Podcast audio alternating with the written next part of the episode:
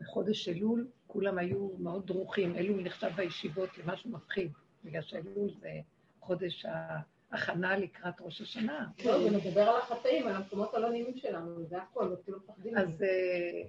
אבל לא כולם פחדים, אם האדם מסתכל, החודש אלול היו יוצאים להתבודד, וזה להתחיל לעשות חשבון נפש. אז הראש ישיבה היה נכנס אחרי החופש, כולם באים ראש חודש אלול, היה נכנס שקט, דממה, כולם כבר התכנסו בתוך האחד של הישיבה. המוני מתפחרים, 400-500 חרדים, לראש ישיבה נכנס, ואיזה דרמטיות, אחר כך הוא עולה על הבמה, והסטנד שקט, זה 10 דקות שקט, ואז הוא נותן מכה על הסטנדר וצועק, אלו! ויוצא. מי עשה את זה חזרה? הרב אזרחי. אחד בגדולה. כל יום זה אלו, לא? ברוך אזרחי. ברוך מרדכי. אז ברוך מרדכי היהודי. נכון, כל יום זה אלו, אני קוראת לזה.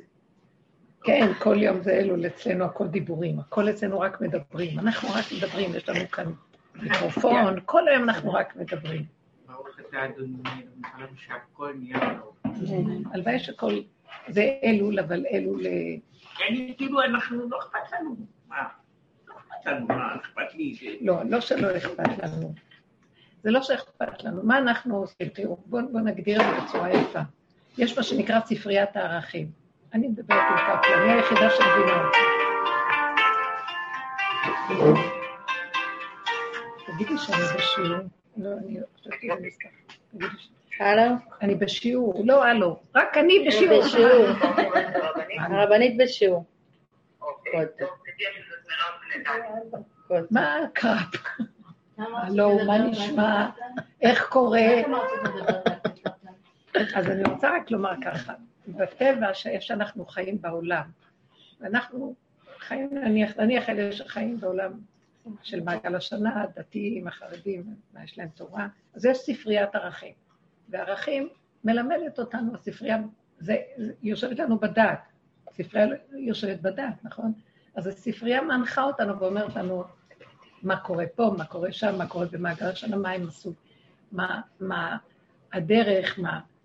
צריך להרגיש, מה צריך להבין, מה קורה, מה לא קורה, היא מסדרת לנו את המוח. באמת, מה שהיא אומרת פה, אבל לא אכפת לנו, נכון? אנחנו, מה עשינו בדרך הזו? ולא אנחנו, אליהו הנביא פה 3 ימים לפני פה משיח, ויפרק לנו את הספריות. ויגיד לנו, אתם מאוד לפעמים יודעים הכל.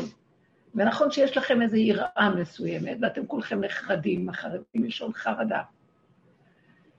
אבל אתם חרדים למה שכתוב בספרים, אתם חרדים לדעת, אתם חרדים למושגים שלכם, שמה אתם לא תעשו מה שכתוב במושגים. אבל אתם לא חרדים, למה אתם חרדים? למה אתם נראים ככה? האם חשבתם שבראתי את העולם כדי שתהיו כולכם מבועלים?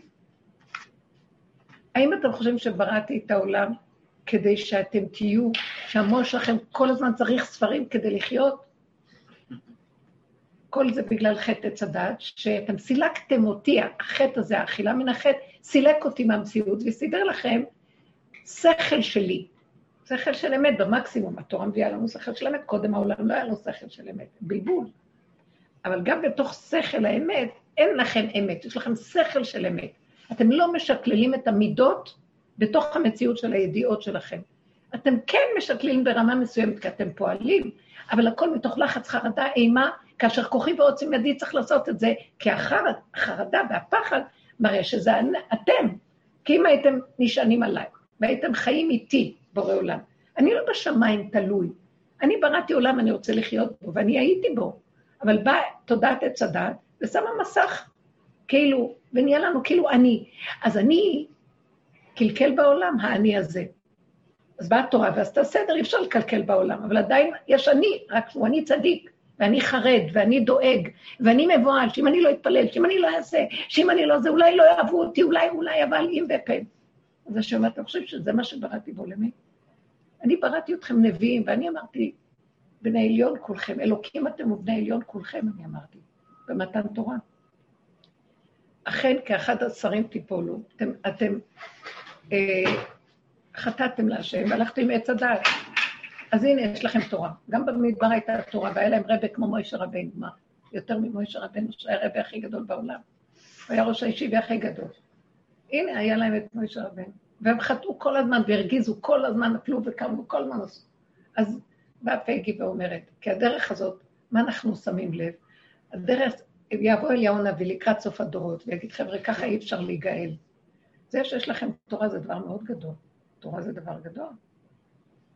אבל היא נשארת לכם בגדר המוח, בגדר הדעת. אתם למשל נמצאים בארץ ישראל עכשיו. מישהו מרגיש מה זה ארץ ישראל? עיני השם אלוקיך בה תמיד, מראשית שנה ועד אחרית שנה, זה הבית של השם. אם היינו יודעים ככה, היינו מתהלכים פה בתחושת גאולה תמידית. אבל מה קורה? אתם יושבים פה וכותבים ספרים שאתם מתגעגעים, איך האבות והאימהות שלנו התגעגעו לירושלים. ואיך נהנים מהספרים של הגלות? יש כאלה ספרים. וכל הזמן אתם רצים ודואגים, מתי יהיה המניין של התפילה הזאת ומתי יהיה העניין הזה. ואתם חרדים לקיים את זה מתוך... האם אתם חושבים שזה מה שהתכוונתי? זה במקסימום איפה שאנחנו מצאים בגלות. זה טוב, אנחנו חרדים לקיים את המצוות, לסדר את זה, איך נראים החגים שלנו, מלאי לחץ, מתח וחרדה, ועשייה של פחד. האם לזה התכוונתי? נכון, יש מעגל השנה, ויש לנו כללי וחוקים, אבל החוקים, מתקיימים מתוך העני מנותק מבורא עולם. אז הוא חייב את הגאות, והוא חייב גם את החרדה. מצד אחד הגאות שאני, כי אם הוא לא ייתן לעצמו דפיקה על השכם ויבקש מהשני איזה הכרה, נכון שאני צדיק, אז אין לו חיים.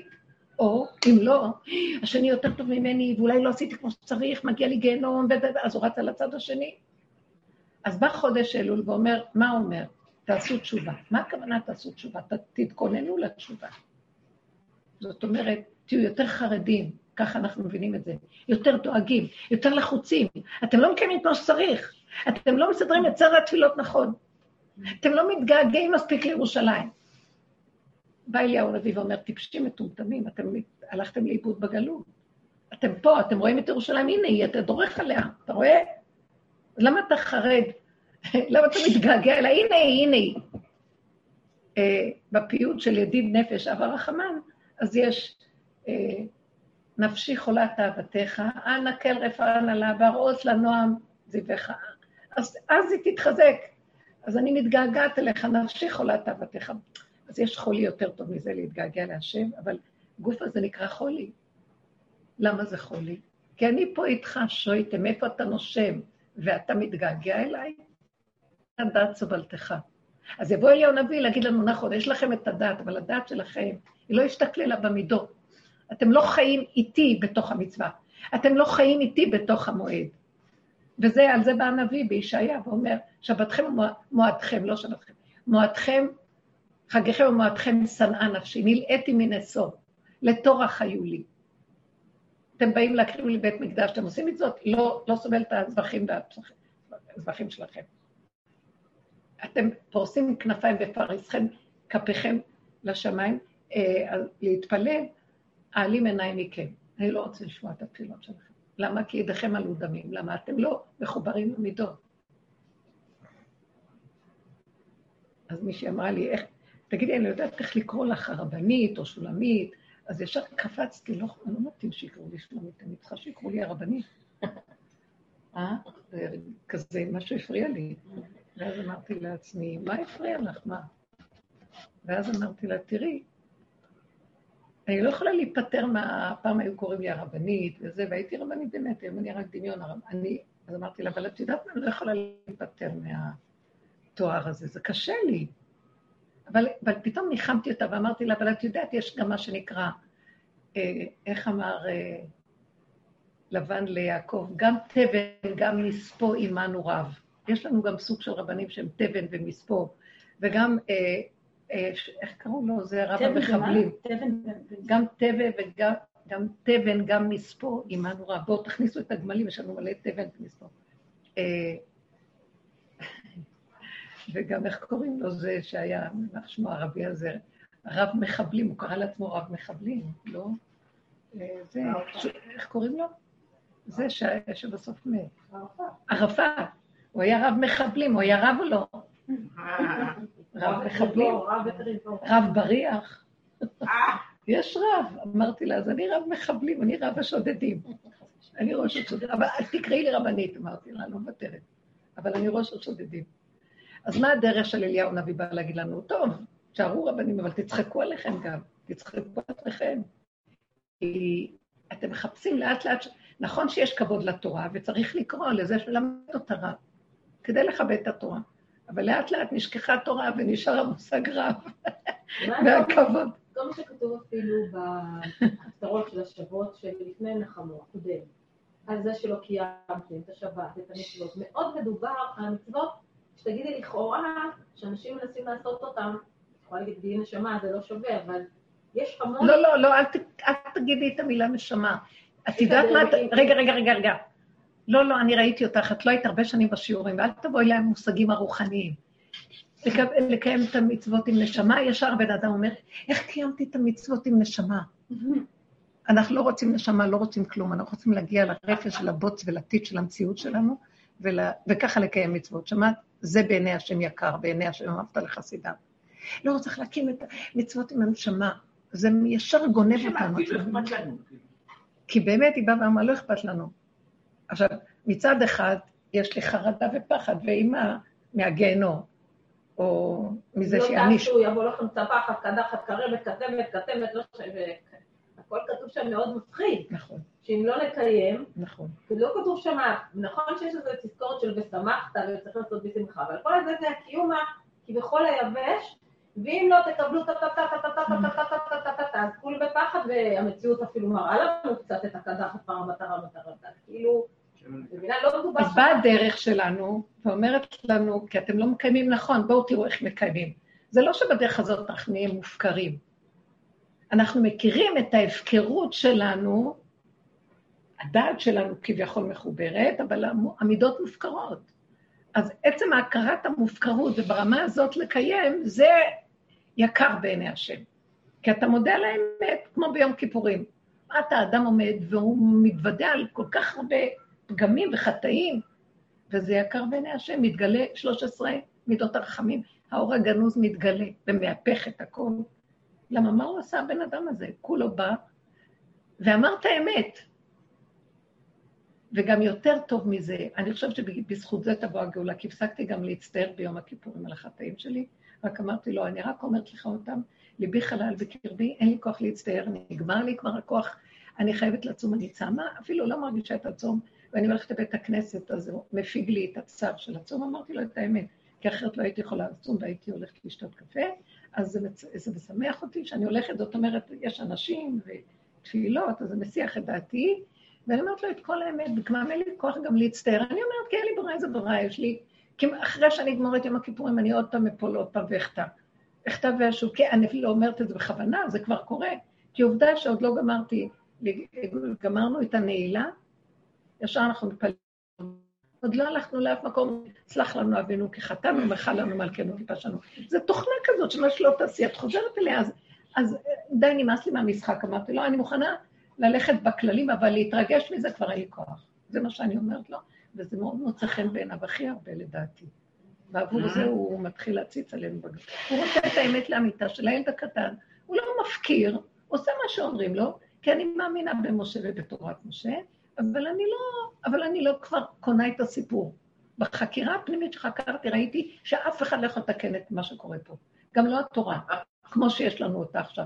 כי זה מעוות לא יוכל לתקון, מה שלא נעשה, ואת זה אמר שלמה החכם מכל אדם, כי הוא חקר וראה ועשה ולמד, הכל לא יכול לתקן פה. אז מה אם כן כל הסיפור?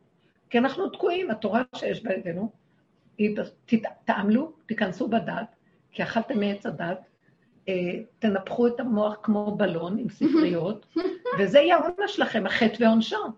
בגלל שאתם חטאתם בעץ הדת, ואתם רוצים להיות כמו אלוקים. וקשבתי, אלוקים יש לו הרבה ספריות לשיטתכם, כן? והוא הכי גדול, והכי יודע, והכי מבין, והכי גדול, והכי רב, רב זה בארמית גדול. אז בבקשה, לכו תהיו רבנים, ותהיו זה, ותהיו, ותשאפו.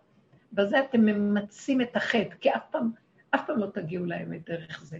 זה לא מגיעים לאמת. אבל מה מגיעים בסוף, במקרה הכי טוב? שמתוודים ביום כיפור שאין לי כבר כוח, אני אגיד לך את האמת, לא רוצה להיות לא רב, מקסימום רב חובלים. אני רק קמה בבוקר, השאר אני יכולה להרוג מישהו, אז אני, מה שאני לא עושה, אחרי כל כך הרבה עבודות, אז לא. כן, אני אגיד לכם, רק קם, ומישהו העיר אותי יותר מוקדם ממה שרציתי, אז התרגזתי. עוד לא, כשהלכתי לישון כבר צדיקה, והכל בסדר, מחליטי את הכל, כל הפשעים, אין לי פשעים. אין דבר כזה. אז אני רק לא לוקחת את עצמי יותר ברצינות. וזה מה שאומר גם הפרי הארץ, שאדם הרג ויוצא דם מהחרב. אחרי זה הוא אומר, אבל לא התכוונתי ואני לא יודע איך זה קרה לי. אני פשוט, אני לא יכול לשלוט בכלום פה. אז השם ישר מוכל לו, כך הוא כותב שם. זה קשה להבין את זה, זה ציור כזה. זאת אומרת, שהאדם צריך להגיע בדיוק ממש, עם הנקודה, וזה מה שאמר בעצם השם לקין, אחרי שהוא הרג את הבל, אם תטיב שאת, ואם לאו, לפתח אתה תרובת. זאת אומרת, אם אתה תכיר שאתה לא יכול, ואתה לא יכול כלום, כמה זה שאתה נזהר לקיים את חוקות התורה, ברגע אחד אתה גונב, ואתה לא יודע אפילו איך. ברגע אחד אתה עושה בדיוק מה שהפוך. אז אל תסתתר מאחורי צטלות וגדלויות, תודה באמת, את זה אני הכי אוהב. אני אוהב שאתם אומרים את האמת. אני אוהב את הקטנות שאתם מודים בה. נכון שהעולם משוגע, לא יכולים לסבול אדם שהוא כזה קטנות, לא יכולים לסבול אותו. רב אושר היה אומר שהאדם הזה שחי עם האמת לאמיתה באמת, העולם לא יכול לסבול את הריח שלו. למה? הוא נהיה ריק, ואז מי שעובר לידו לא יכול לסבול אותו. למה? כי הוא משקף לו את עצמו. הוא מריח את הסירחון של עצמו, ואז הבן אדם חושב שהוא מסריח ובורח ממנו. הוא לא מבין שזה הסירחון של עצמו. הוא כועסים על הרב הזה, על הקטן הזה. הוא אומר, איזה מין אדם זה? איזה מין אדם זה? איך הוא נראה? איך הוא מתנהג? אף אחד לא רואה שהוא כולו כלום, שרק משקף לעולם את מציאותם, ובורחים. אז זה צריך להתעורר. אז חודש אלול בשבילנו, זה לא בשביל לעשות תשובה, טוב, עכשיו עוד יותר נהיה חרדים על נקודה, עוד יותר נדאג אם קיימנו לא, כי יש כל כך הרבה אנשים, והנביאים באותה תקופה לא יודעת, זה לא היה הדרך שאנחנו מסבירים היום, זאת הדורות יהיה לנו קל יותר להסביר את זה, כי הם היו תקועים בתוך הדפוסים, הרבה יותר מה שעכשיו. עכשיו אנחנו באים עם רחבות העולם שהתפרק לגמרי, העולם מתפורק לחלוטין.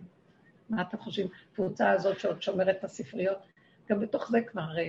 אני יודעת על כל מיני סיפורים קשים, גם בתוך המציאות שלנו, של הדת, שיש גם מין במינו וכל הדברים האלה, בתוך הסיפורים שלנו, דברים שלא יאומן, לא שמעתי בחיים דברים כאלה.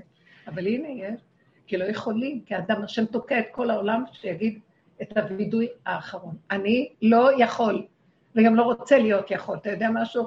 כי אני לא יכול, אז אני מצטער, אני בורא, אני לא יכול. עכשיו, השלב הבא של העבודה זה גם לא להצטער שאני יכול, להגיד, אני לא יכול. לא יכול. אז מה עכשיו, מה ההבדל בין אלו לזה? אני עושה כי אתה מצווה. וזה בדיוק מה שהיה במתן תורה. שם קפה למרקי גיגי. וזהו, לא רצו. הכרח אותם, אז בוא תגיד באמת, הכרחת אותנו, אז אנחנו קיימים. חוץ מזה מה? אנחנו לא מצליחים כלום, ולכן אנחנו מאמינים למה שכתוב, ואז אנחנו רוצים להיות מה שכזה. תעשה ותשתו. זהו. איך אומר תנד ואליהו? מעלה אני עליכם הכתוב, איש או אישה, עבד או שפחה. כל אחד כפי מעשיו, רוח הקודש שורה עליו. מעשה אחד של אמת מביא רוח הקודש, יותר מכל התלמוד. אתם לא מבינים את זה. יש, התלמוד יחד עם מעשה, הדבר הכי גדול שיש בעולם. אם אדם לומד וגם יש לו כזאת הכרה, הוא ענב ושפל ולומד, באמת יש אנשים כאלה. זה שלמות האדם, אבל אנחנו מתבלבלים כולנו. וזה מונע מאיתנו לגוע באמת, כי אנחנו בורחים ומפחדים. כשנודה באמת, זה לא אומר שנפרק את הניסויים, נפרק את המשפחתיות, אבל הכל דפוק, משפחתיות, שקר, והזוגיות גם, והחברה, הכל שקר, הכל. אז אנחנו לא יכולים לפרק, אנחנו יכולים לצחוק, ולא לקחת ברצינות. אחד דורק את השני, כי אנחנו נורא רציניים, וגם יש לנו טענות אחד על השני, ולא רואים שזה הסירחון של עצמנו בכלל. אבל זה קשה, נכון? קשה שאדם כל הזמן יראה לי את הסרחו של עצמי. אני רוצה לבורח ממנו ולהרוג אותו גם אם אפשר. ולרשת את הבית במקום. זה קשה. אז אין הקדוש ברוך הוא בא בתרוניות לבריאותה. הוא מבין אותם, רק תגידו רבק את האמת, ותפסיקו לחסות, ואני איתכם. אז תגידו לו, אבא, אנחנו לא יכולים. תתגלה עלינו ותשמור עלינו, כי אנחנו לא יכולים. מה הדבר ראשון שיש? תסיח את דעתי מבני הבית ומהאנשים.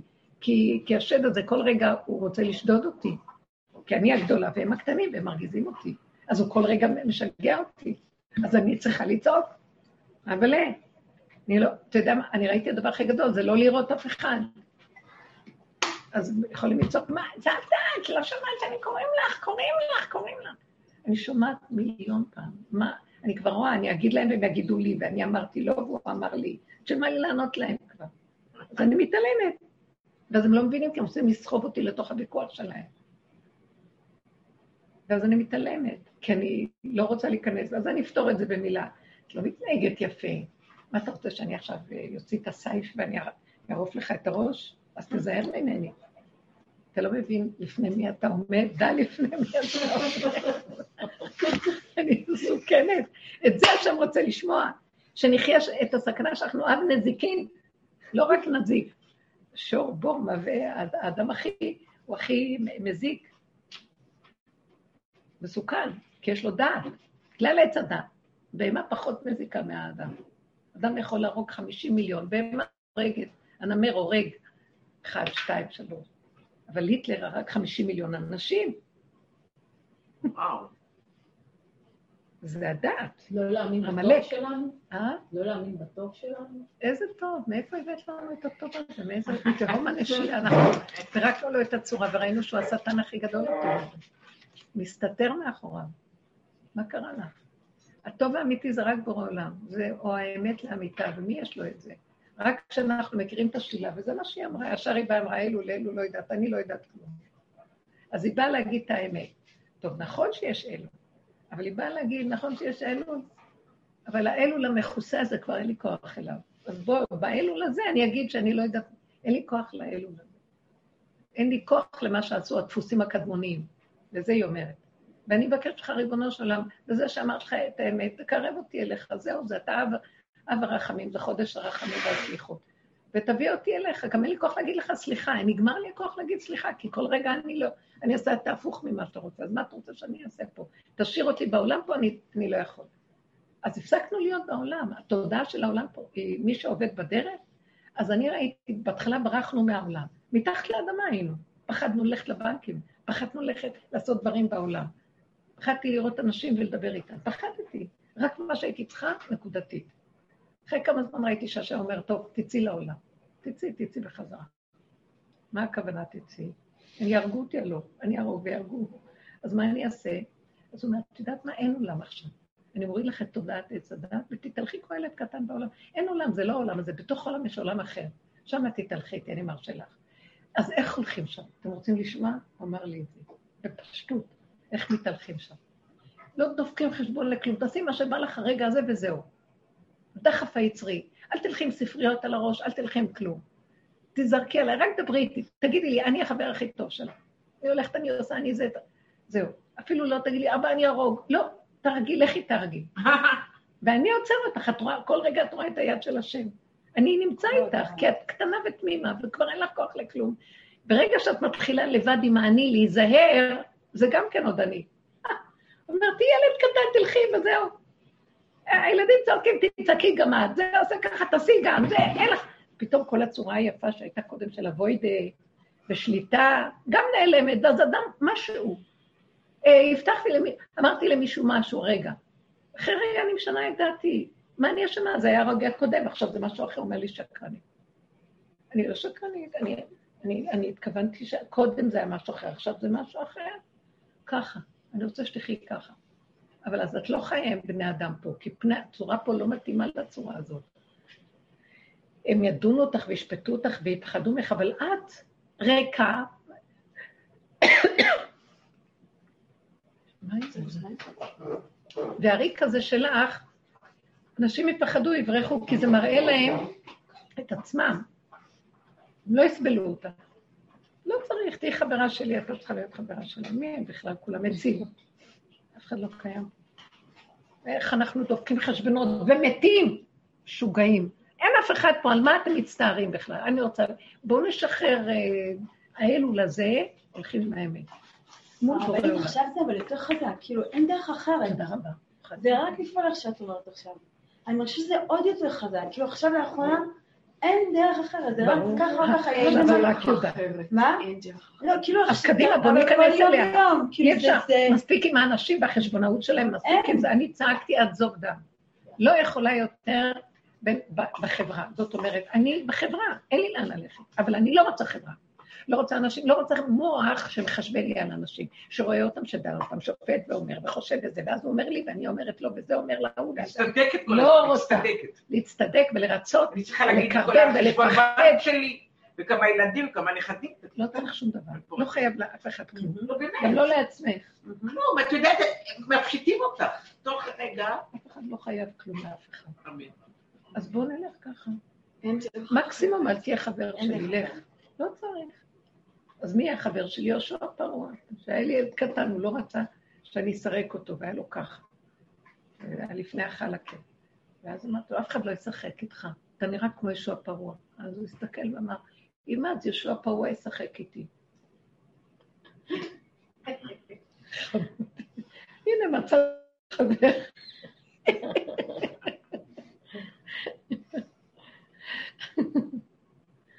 ככה אנחנו צריכים להיות, לא צריך, מי צריך את כל זה? עכשיו, מה יש לך להגיד על הטוב?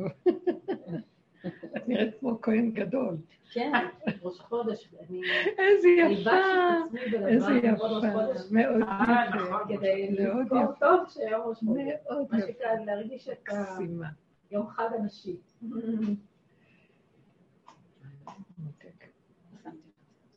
אני...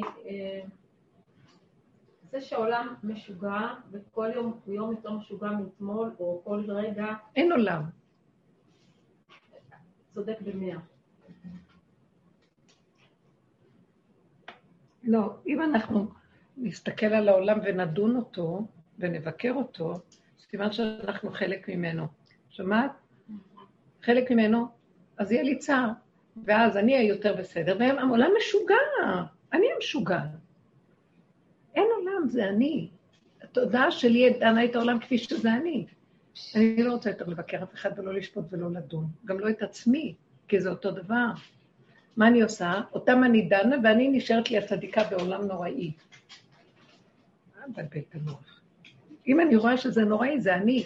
כי מאיפה אני רואה את זה? אז אם כן, יש מה שנקרא אופציה חדשה. בוא נראה, ונלך על מקום אחר. בוא נהיה סתם תמימים, פשוטים, זרוקים. בלי המוח הזה שהורג, לא להאמין למוח. לא להאמין למוח, הסיפורים שלו, ברצינות שהוא נותן לנו את החיים. כלום אין כלום.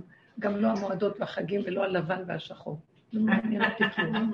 רוצה להיות כמו הסיפורים של רבי נחמן, שני ילדים קטנים עם הטרבס שלהם, כאילו כל הצרורות שלהם הולכים ומחפשים מתי תהיה ארוחה הבאה. בחיים נשבים, לא רוצים להשתעבד לעולם, לא רוצים להראות מפוגעים את החברתיות, לא רוצים להריח ולא רוצים שיהיה להם זה ולא כלום, שקט, חיים נושמים. הרבנית, אבל המוח מספר סיפורים, הוא לא זה, איך אפשר?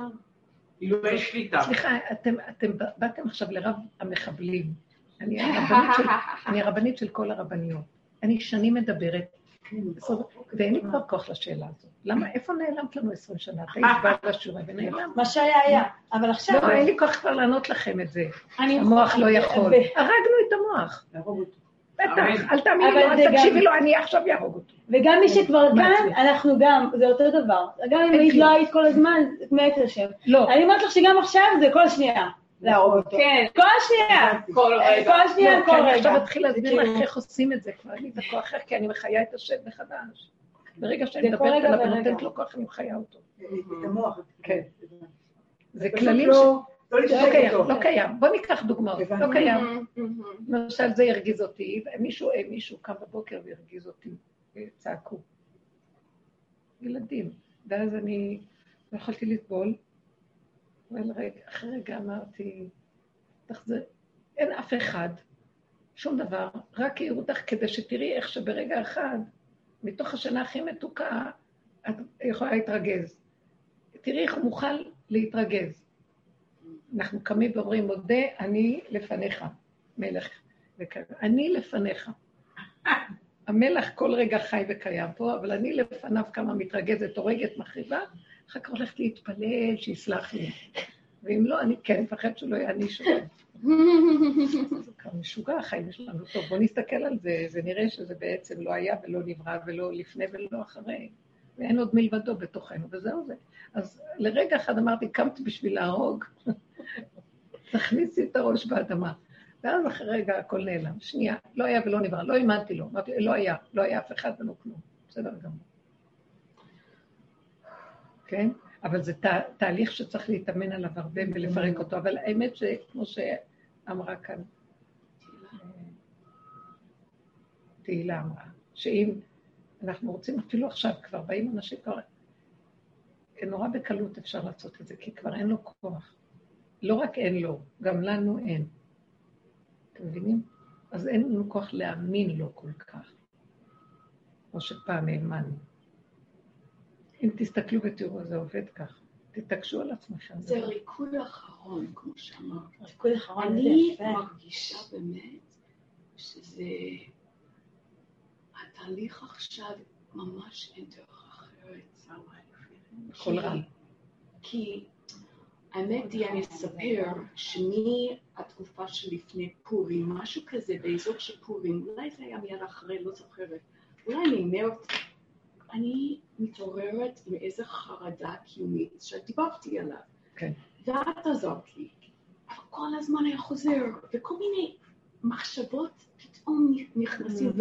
ולמרות שניסיתי לזכור, הצלחתי אולי לאיזה שבוע או משהו כזה, ואז זה עוד פעם, עוד פעם. וסוף סוף אני ויתרתי לפני איזה 3 שבועות, אמרתי טוב. על המאבק. כן, אמרתי, אני אקח איזה כדור נגד החרדה, כי זה היה יותר מדי, באמצע הלילה, כל מיני. אתם צריכים להבין שהיא דוקטור לפסיכולוגיה, היא חייבת לחשוב גם על כדורים.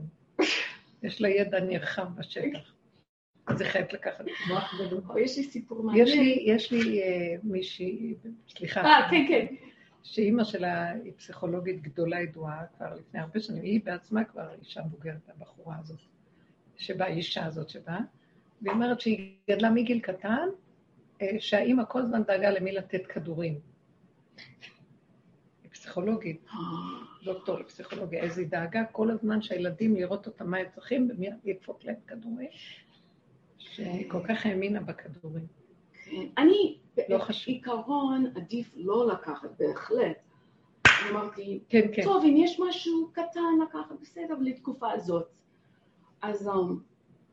אז מיד זה הרגיל אותי, ואני אמרתי, איזה יופי. אבל מעניין, כי אחרי שבוע זה עוד פעם נכנס, המחשבות לא בעצומה כמו שפעם, אבל גם איזה קטן. אז הבנתי, אני הרגשתי שאני התחברתי כזה, הרגשתי במוח, לא יודעת איך להגיד את זה, אבל... הרגשתי מהנשימה שלי, שבורא העולם אומר, אין עם כדורים, אין דרך אחרת, את חייבת להיות איתי כל הזמן, כל הזמן, כל נשימה. את לא יכולה לקחת הפסקה ולחשוב, טוב, לקחת כדור, אז עכשיו את בסדר. תחיית הקץ, זה לא ילך. זה כל... ומאז אני... הוא התגלה אלייך, הוא אמר לך, את צריכה להיות מאוד מאוד בשמחה, את לא מבינה, הוא רואה שאדם מתעקש עם עצמו, הוא מתגלה ואומר, תתעקשו עד זו אדם, אל תוותרו. אני מאיימת עליו, אני ארוג, אני לא יכולה, אם אתה לא מתגלה, אני הולך להרוג. אני רואה שמתגלה, הוא מפחד שאני ארוג. אני אומרת את האמת, את האמת. את האמת, אני לא יכולה יותר. אני לא יכולה יותר. תשארו בפגמים שלכם, אבל איתו. הפגמים כבר קטנים, הם כבר לא שלודים, נשדדו על ידי עץ הדת, התודעה שלו מצלמת את המידה, הלוא היא כמו זכוכית מגדלת ומגדילה, וככה אנשים בחוץ יוצא החוצה ושודד את העולם. אבל אם אנחנו רק מתבוננים מבפנים בפנים ומאפקים את זה, כי עבודה שלנו היא גם לאפק, אנחנו לא שמים את זה החוצה. אז לאט לאט לאט זה נהיה קטן, אבל גם הקטן מטריד, וגם אנחנו היינו חסרי כוחות, אז הקטן בשבילנו עדיין הרבה, אין לנו כוח גם לקטן, ואז שם הוא מתגלה, כי בגדול הזה של הצדת אין סיכוי שהוא יתגלה, אין סיכוי, כי זו תודה שהיא גנבה את כל השטח, היא דחקה רגלי שכינה, אין מציאות שיכול להיות גילוי שם בהצדת, לכן היא מעט מעט הגרשן מפניך, אנחנו צריכים לעשות עבודות, על גבי עבודות, על גבי עבודות, והדיבורים, וזה שאתן באות ושומעות ומתבוננות בעצמכם, ונותנות נקודת היפוק, והכרה, זה מחליש את זה, ולאט לאט זה נופל. לאט לאט זה נופל.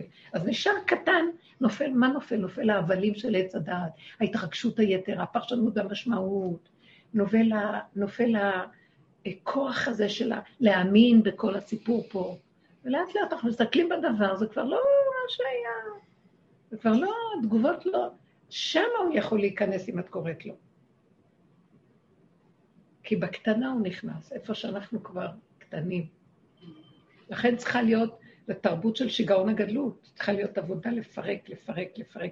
כל השיעורים של כל השנים היו בעבודת הפירוקים, של כל הכיסויים וכל המעטים האלה, עד שמגיעים לגבוליות הקטנה, ששם אני תקוע, עדיין זה מטריד אותי, כמו שהיא אמרה, ואני חסר אונים לחלוטין. אם כן, לא רוצה עבודות, אני התחלתי לצעוק, אין כך זאת שום עבודות, ולא הולכת להתאפק ולא הולכת כלום. אני ילד קטן צריך שיתאפלו פה ויעזרו לו, אני לא יכול, שם הוא מתגלה. אתם רואים את הילדים הקטנים בלי דעת, רציב, פתאום יש שם בור, אני לא יודעת איזה יד נעלמה מזיזה את הילד משם. כמה פעמים ראיתי דברים מדהימים. פשוט שמתי לב לדבר הזה. שילד יכול, אני כאילו, האמא כל הזמן בחרדה צועקת, מפחדת על הילד. אבל אם היא הייתה מתבוננת רגע ומקשרת את הפחד שלה לבורא עולם, אתה רואה שכל רגע יד נעלמה מסדרת אותו. אנחנו צריכים לדאוג, אבל אנחנו לא חיים עם הבורא, חיים עם כוחי ועוצמתי. לא חינכנו את הילדים שיש כאן בורא לעולם. אני ואני ואני והתורה ואני ואני הכוח ואני הזה ואני, אם אני לא אלמד מי, אם אני לא אעשה מי יעשה, אם אני לא אשאף, אז איך יהיה ואם אני לא... ואין השם, אז ככה זה נראה, ככה נראית התרבות שאני מלאה חרדות ופחדים מאידך, גדלות ושיגעון הגדלות, וידע, וזה עוד מעט מתפוצץ מרובית, החולה רוח. צד שני, אין טיפת אלוקות בקרבנו, בית זה ניסיון הכי קטן, הקורונה הוכיחה לנו, כולם כמו שהם רצו להתחסן ולהשתגע, ומה לעשות ולא לעשות וכן, אנשים ממש משתגעים, ואתה רואה את הכפייתיות שם, הם לא רק שהם משתגעים לעצמם, מסתכלים, מי לא עם מסכה, ואז הם עושים לריב עם כל אחד, והם קנו את הסיפור. זה כאילו, תבינו, אבל זה לא רק אנשים בכלל, מסתכלת על זה גם אצלנו, כל מיני, האמונה בדבר, אז תקשיבו, אין חזון שם כבר, צריך ללכת, הדרך הזאת הכינה אותנו למקום, ואנחנו ראינו, יש, אבל לקחת אותו קטן, ככל שאת מקטינה את המושג במוח, הוא גם פחות מזיק. כי את לא נותנת לו להיכנס. אז כך תעשו בכל דבר. לא להאמין, לא לתת להיכנס, שחררו, נטרלו את הכוח ואת החיות של הדבר. נגמור מהם, תעבדו עם זה. זה עובד. למה שאני אנדב את עצמי? אז בעודכם, בקשר בעולם כמה שאפשר מעט, אבל גם הקצת הזה שנשאר, בעוד השני מדבר, או שאת נכנסת, נקלעת למשהו, תשתדלי להיות פסיבית קצת, ולא אקטיבית בתוך הסיפור, כדי שיהיה לך מרחב, להכיר ולעבוד עם עצמך ולבטל ולנטרל וללכת מבחינת ההכרה, אל תתני את ההכרה על השני, כי את נשאבת על המקום, מאמינה בסיפור והולכת לאיבוד. מה את אומרת? תרצה איפה את? איפה את? תרצה יפה. איפה את? אני מנסה להיות פה. זה אף פעם לא עובד ב100%. כן. כי כל רגע כאן בא משהו במסיח, אבל לא נורא. תקבלי גם את זה. ואל תקחי רציני כלום. וגם אם נפלנו, קמנו. וגם אם, מה הכוונה נפלנו? עשינו דבר הפוך מה שרצינו, או שזה לא לפי הכללים. לא לתת לזה משמעות שתייסר, אלא לחזור מיד, כמו ילד קטן שלא יודע. מאוד טוב, לא לדע. תחליט הידיעה שלא נדע, שם מתגלה האמונה. וזה המקום שאנחנו צריכים להיות. אמרנו בפרשה הקודמת לשכנות תדרשו בת השמה, וכתבתי על זה בשבת, העלון של שבת, לשכנות תדרשו. יש מצווה שם, שהשם אומר לי, שהשם רוצה לשים, שהוא רוצה מקום, בית מקדש, שנבנה מקדש, לשמו, ואחד ממקום השבטים. הוא לא אומר לנו איפה.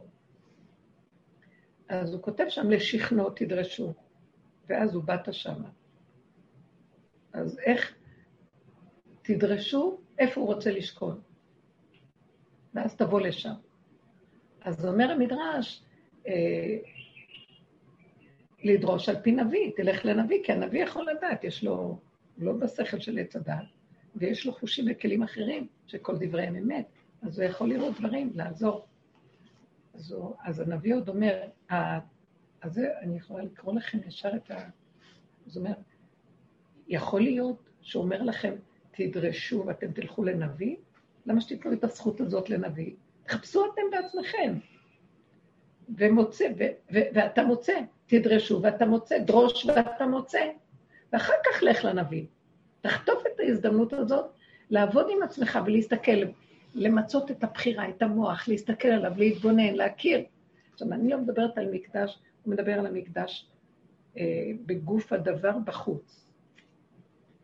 אני מדברת, אם ניקח את המצווה בנפש הדבר ולחפש את המקום הפרטי שלנו, זה אותו דבר באותו ערך, ודוד המלך עשה את זה, הוא עבד עם עצמו כל כך יפה, בכלל בכל עבודת הנפש שלו, ופרק את הצורה עד שהוא הגיע למקום של חטאתי נגדי תמיד, ושאני תקוע, אם אתה לא עוזר לי... אני תולעת.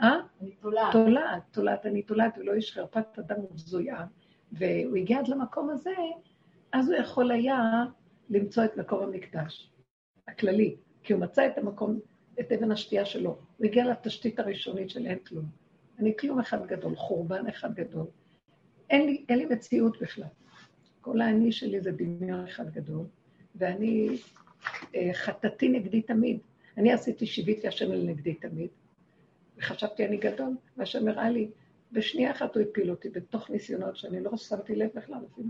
ואז שם, זה היה כשנתן הנביא בא אליו אחרי מעשה בת שבע, בפרק נון א', אז אחר כך הוא אמר, אז חטאתי נגדי תמיד. עכשיו אני יודע שלא רק שיביתי השם נגדי תמיד, רק שיביתי מתוך חטאתי. שיביתי מתוך תמיד חטאתי. איפה אני משווה את השם? בתוך החטא שלי. מה אני הולך לי שם בשמיים? ואומר שיביתי השם לנגדי תמיד? מה החוכמה שם להיות?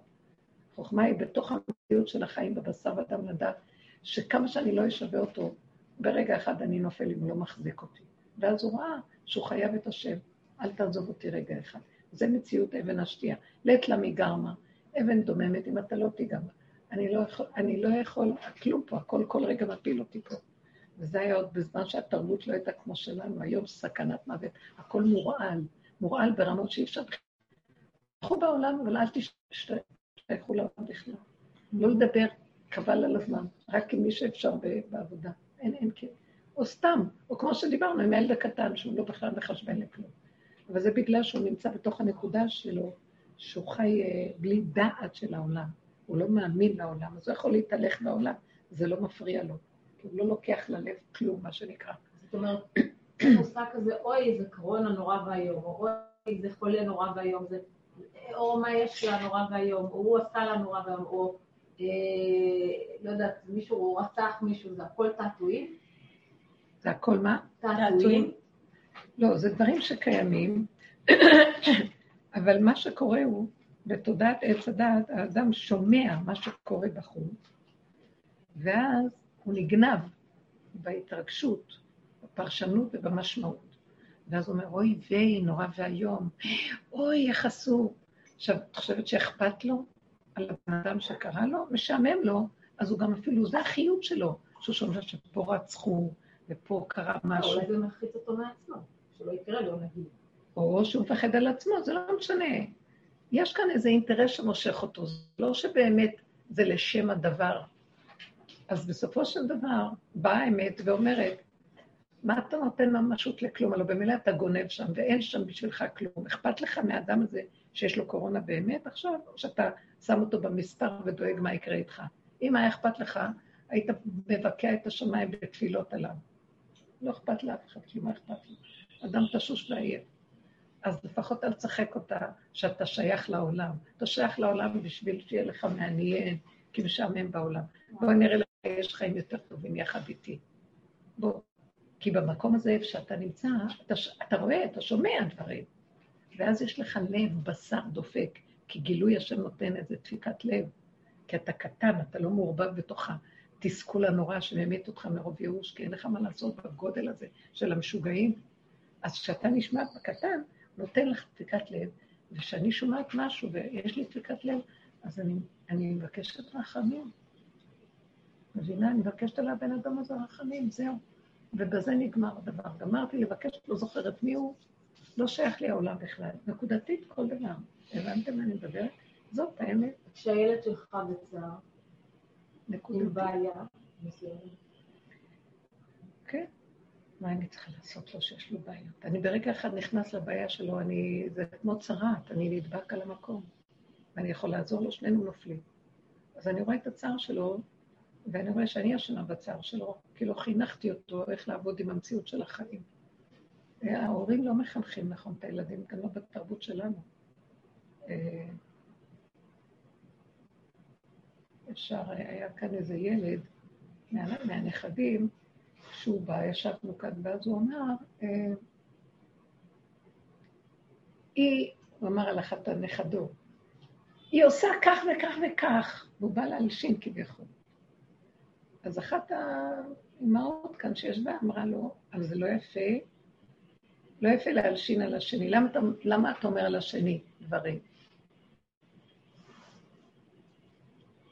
אחרי רגע אני רואה אותה, מדברת עם השנייה על השלישית, והיא מדברת עם כל מיני דברים. ואז הילד היה נחלם, כי היא אמרה את זה ליד כולם, כאילו היא נזפה בו ליד כולם. אז אחרי רגע ישבנו ודיברנו, אז אמרתי לה, דיברנו, בן אדם חושב שהוא יכול. אנחנו צריכים, ואז אנחנו מחנכים, היא חינכה אותו מהגדלות, היא מורה, והיא חינכה אותו מהגדלות. תשמע, אתה עכשיו מדבר לשון הרע, ואתה מדבר... אבל היא לא שמה לב שזה יפה בעולם של ההוראה והלימוד, וכשלמעשה בא איזה ניסיון ולא שמים לב, לא מיישמים את זה, מיד אנחנו עושים את אותו דבר. והילד הזה עכשיו, השתכלתי, אמרתי, הילד הזה עכשיו היה מבויש, ועכשיו הוא לא שוב עלי. ככה מביישים אותי, ואז יהיה לו כעס עליה, והוא לא יתפוס את הנקודה. כי לא באנו מנקודת האמת. אם האמא הייתה רואה את הילד, אמרת, וואי, כמה שזה קשה לא להגיד, אני מכירה את זה מעצמי, תשמע אותי. אתה יודע מה, הכי כיף לנו לדבר שלילה על כולם, כי בזה אנחנו נראים הכי טובים, זה נקרא להתכבד בקלון חברות. אז זה קורה לכולנו, וזה היצר הרע שלנו, זה, אתה יודע משהו? אני לא הייתי מבייש להגיד לילדים את כל התוכנית, עץ הדעת שלנו. ככה בפשטות. אבל אז אין עליך כעס, רק תסתכל ותתבונן, ותכיר שלא כדאי לך ללכת בזה, לא כדאי לך. אם אחר מישהו אחר יעשה עליך ככה. אז ככה, לבוא אליו ממקום של פשטות והכרה, שאנחנו בעצם תקועים.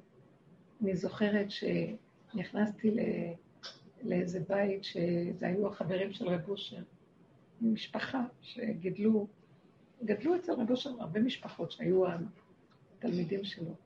אז הילדות רבו ביניהם. הייתה שם ילדה בת 5, וילדה בת 3.5, 4. 5.5 השנייה, משהו כזה. וה5.5 התגרתה, זאתי הגדולה התגרתה בקטנה, והציקה לה.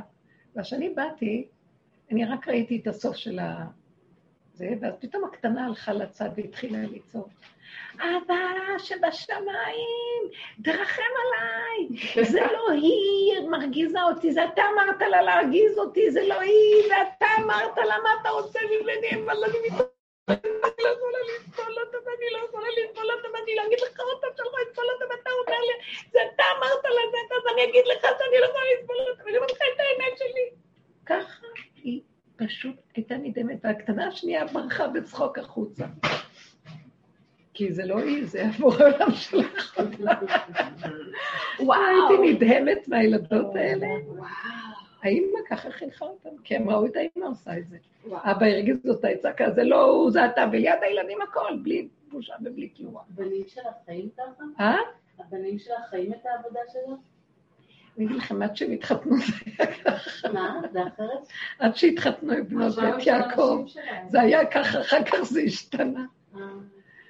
לא, הם עבדו עם זה בשקט עם עצמם. גם, אני אגיד לך את האמת, בנים זה קצת שונה מבנות, כי הם הרבה בישיבות הם לומדים, אבל כן, כן, במידות היינו מדברים שזה הכיוון.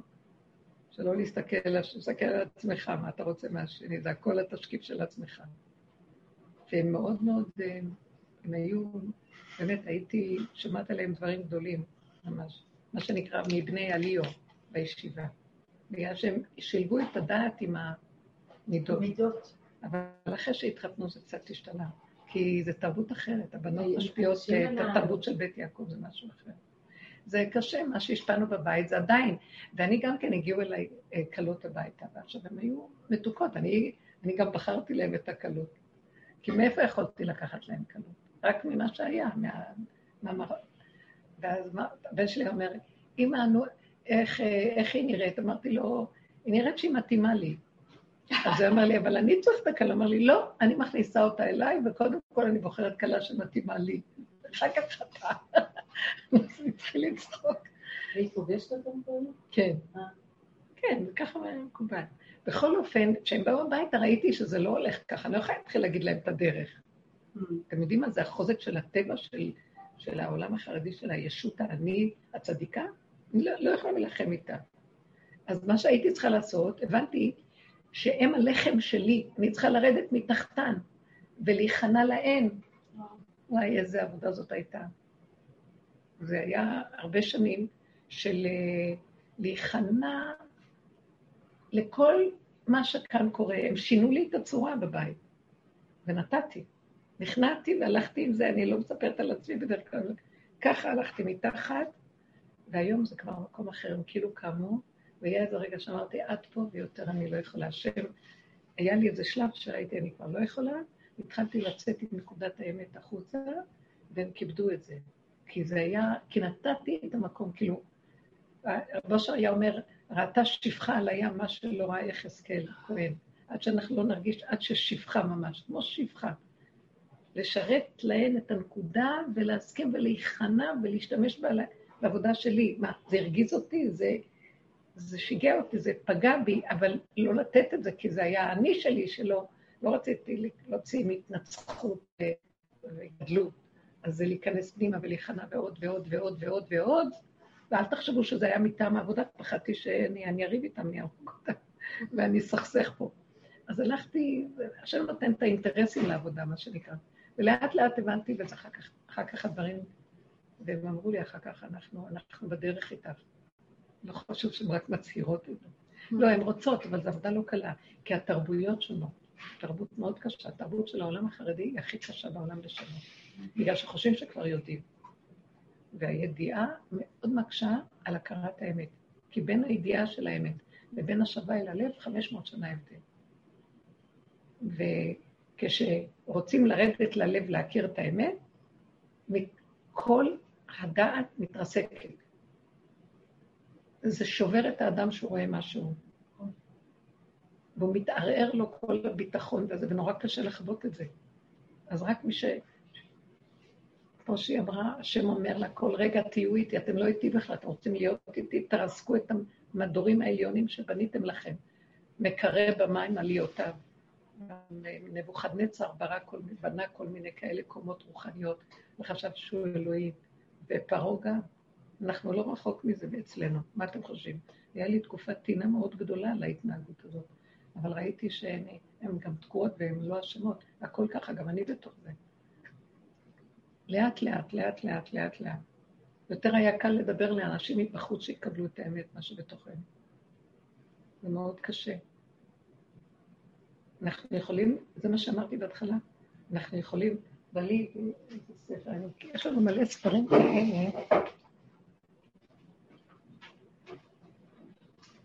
יש לנו מלא ספרים כאלה שנכתבו לעשור האחרון על כל מיני צדיקים של הדורות הקודמים, באורחות חייהם ובני תורה כאלה וזה, והספר כולו מראה, זה בעוד כמה ספרים שיש לנו, על הגעגועים לתקופות האלה.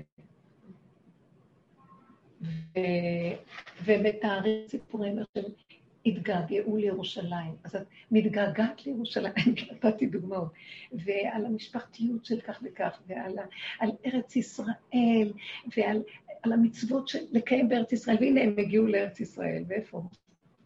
ברחו מכל מה שרק אפשר, על המעשיות הפשוטה של להתחבר. אז באו כל המופקרים, ולקחו את הכוח והשלטון, כי ברחנו ועזבנו הכל. אז אני רק רואה את אז המערכת בנויה לכיוון הזה, וזה בשיאו, להביא ספרים כאלה הביתה ולהתחנך על המהלך הזה. ואני מסתכלת ואומרת, אבל האמת הפשוטה, המידות הפשוטות כמו ילד קטן, אנחנו פה, והשם רוצה להיגאל ורוצה אותנו פה. הוא אומר, אני פה, אני לא שם, אני לא בגעגועים. כמו שאמרתי, בפיוט הזה של ידיד נפש, אז הבית האחרון זה יגאלנה ופוסנה חביבי עלי את סוכת שלומך. תאיר ארץ מכבודך נגילה ונשמחה בך, כמו ילדים קטנים. בוא תיגאל אותנו כבר, אנחנו פשוטים. ואז אני רואה, איפה נמצאת הגאולה? איך שזה ככה? לא יהיה משהו אחר. גם הרמב"ם אומר, בגאולה עולם כמנהגו נוהג. הנה אנחנו דורכים לאדמת ארץ ישראל, תעשה ממנה את הכי מה שהתורה רוצה. קיים את המצוות פה, זה דבר גדול. כל מצווה היא מצוות שמיטה. עכשיו, למה צריך לחפש כל מיני קולות וכל מיני דברים כשיש, הלוא זה כל העניין של השמיטה עצמה, לזכות לשמות ולא להשתמש באפשרויות אחרות. או כל מיני דברים. זה חיבוב התורה באמת בתוך המעשה, היא רק בארץ ישראל. אני רק נותנת דוגמה. אנחנו לא חיים ככה בעולם שלנו, אנחנו חיים בתוך הספר והרעיונות, וקיבצנו את הרגליים למוח, ואנחנו לא נחתנו, אנחנו מבחינת מה שאומרים במוספים, גלינו מארצנו ונתרחקנו מעל אדמתנו, ואין אנחנו יכולים לעלות ולראות ולהשתחוות לפניך. אנחנו לא בקשר בורא באמת. לכן כל המצוקות והחרדות והפחדים והכאבים, זהו. זה משם נובע, זה הכל. כי אם לא היה זה, אז של מה? הכל בסדר. ואז תרבות החיים כזו. אז קלה, יש לי איזה מישהי, קלתי מתוקה, אני כל כך אוהבת אותה, באמת. אז היא סוף באה אליה ואמרה לי, שבאתי ואמרת לי, אני התחילה לתאר לי את המציאות שלה, ואז היא אמרה לי, את רואה, אני גולם, אני לא יודעת כלום. היא הלכה לעבוד במטה, שאיזה מטה בהתחלה של הבחירות והיא, ואז היא ככה, צריכים כסף, אז היא עובדת שם, או כל מיני כאלה, ואז בעירייה, כל מיני דברים. אז אמרתי לה, אבל תזהרי עם כל המקומות האלה, כי את נכנסת לתוך כל הבלבולים וזה, אז, אבל היא כל פעם נהנית שהיא מרוויחה יותר כסף, היא עושה וירז, היא נהנית, ושיש לה משרה כזאת, היא רק... ואז היא אמרה לי עכשיו, אז את רואה, אני גולם, אני לא יודעת כלום, אני רק הולכת ואני עושה ואני לא יודעת כלום.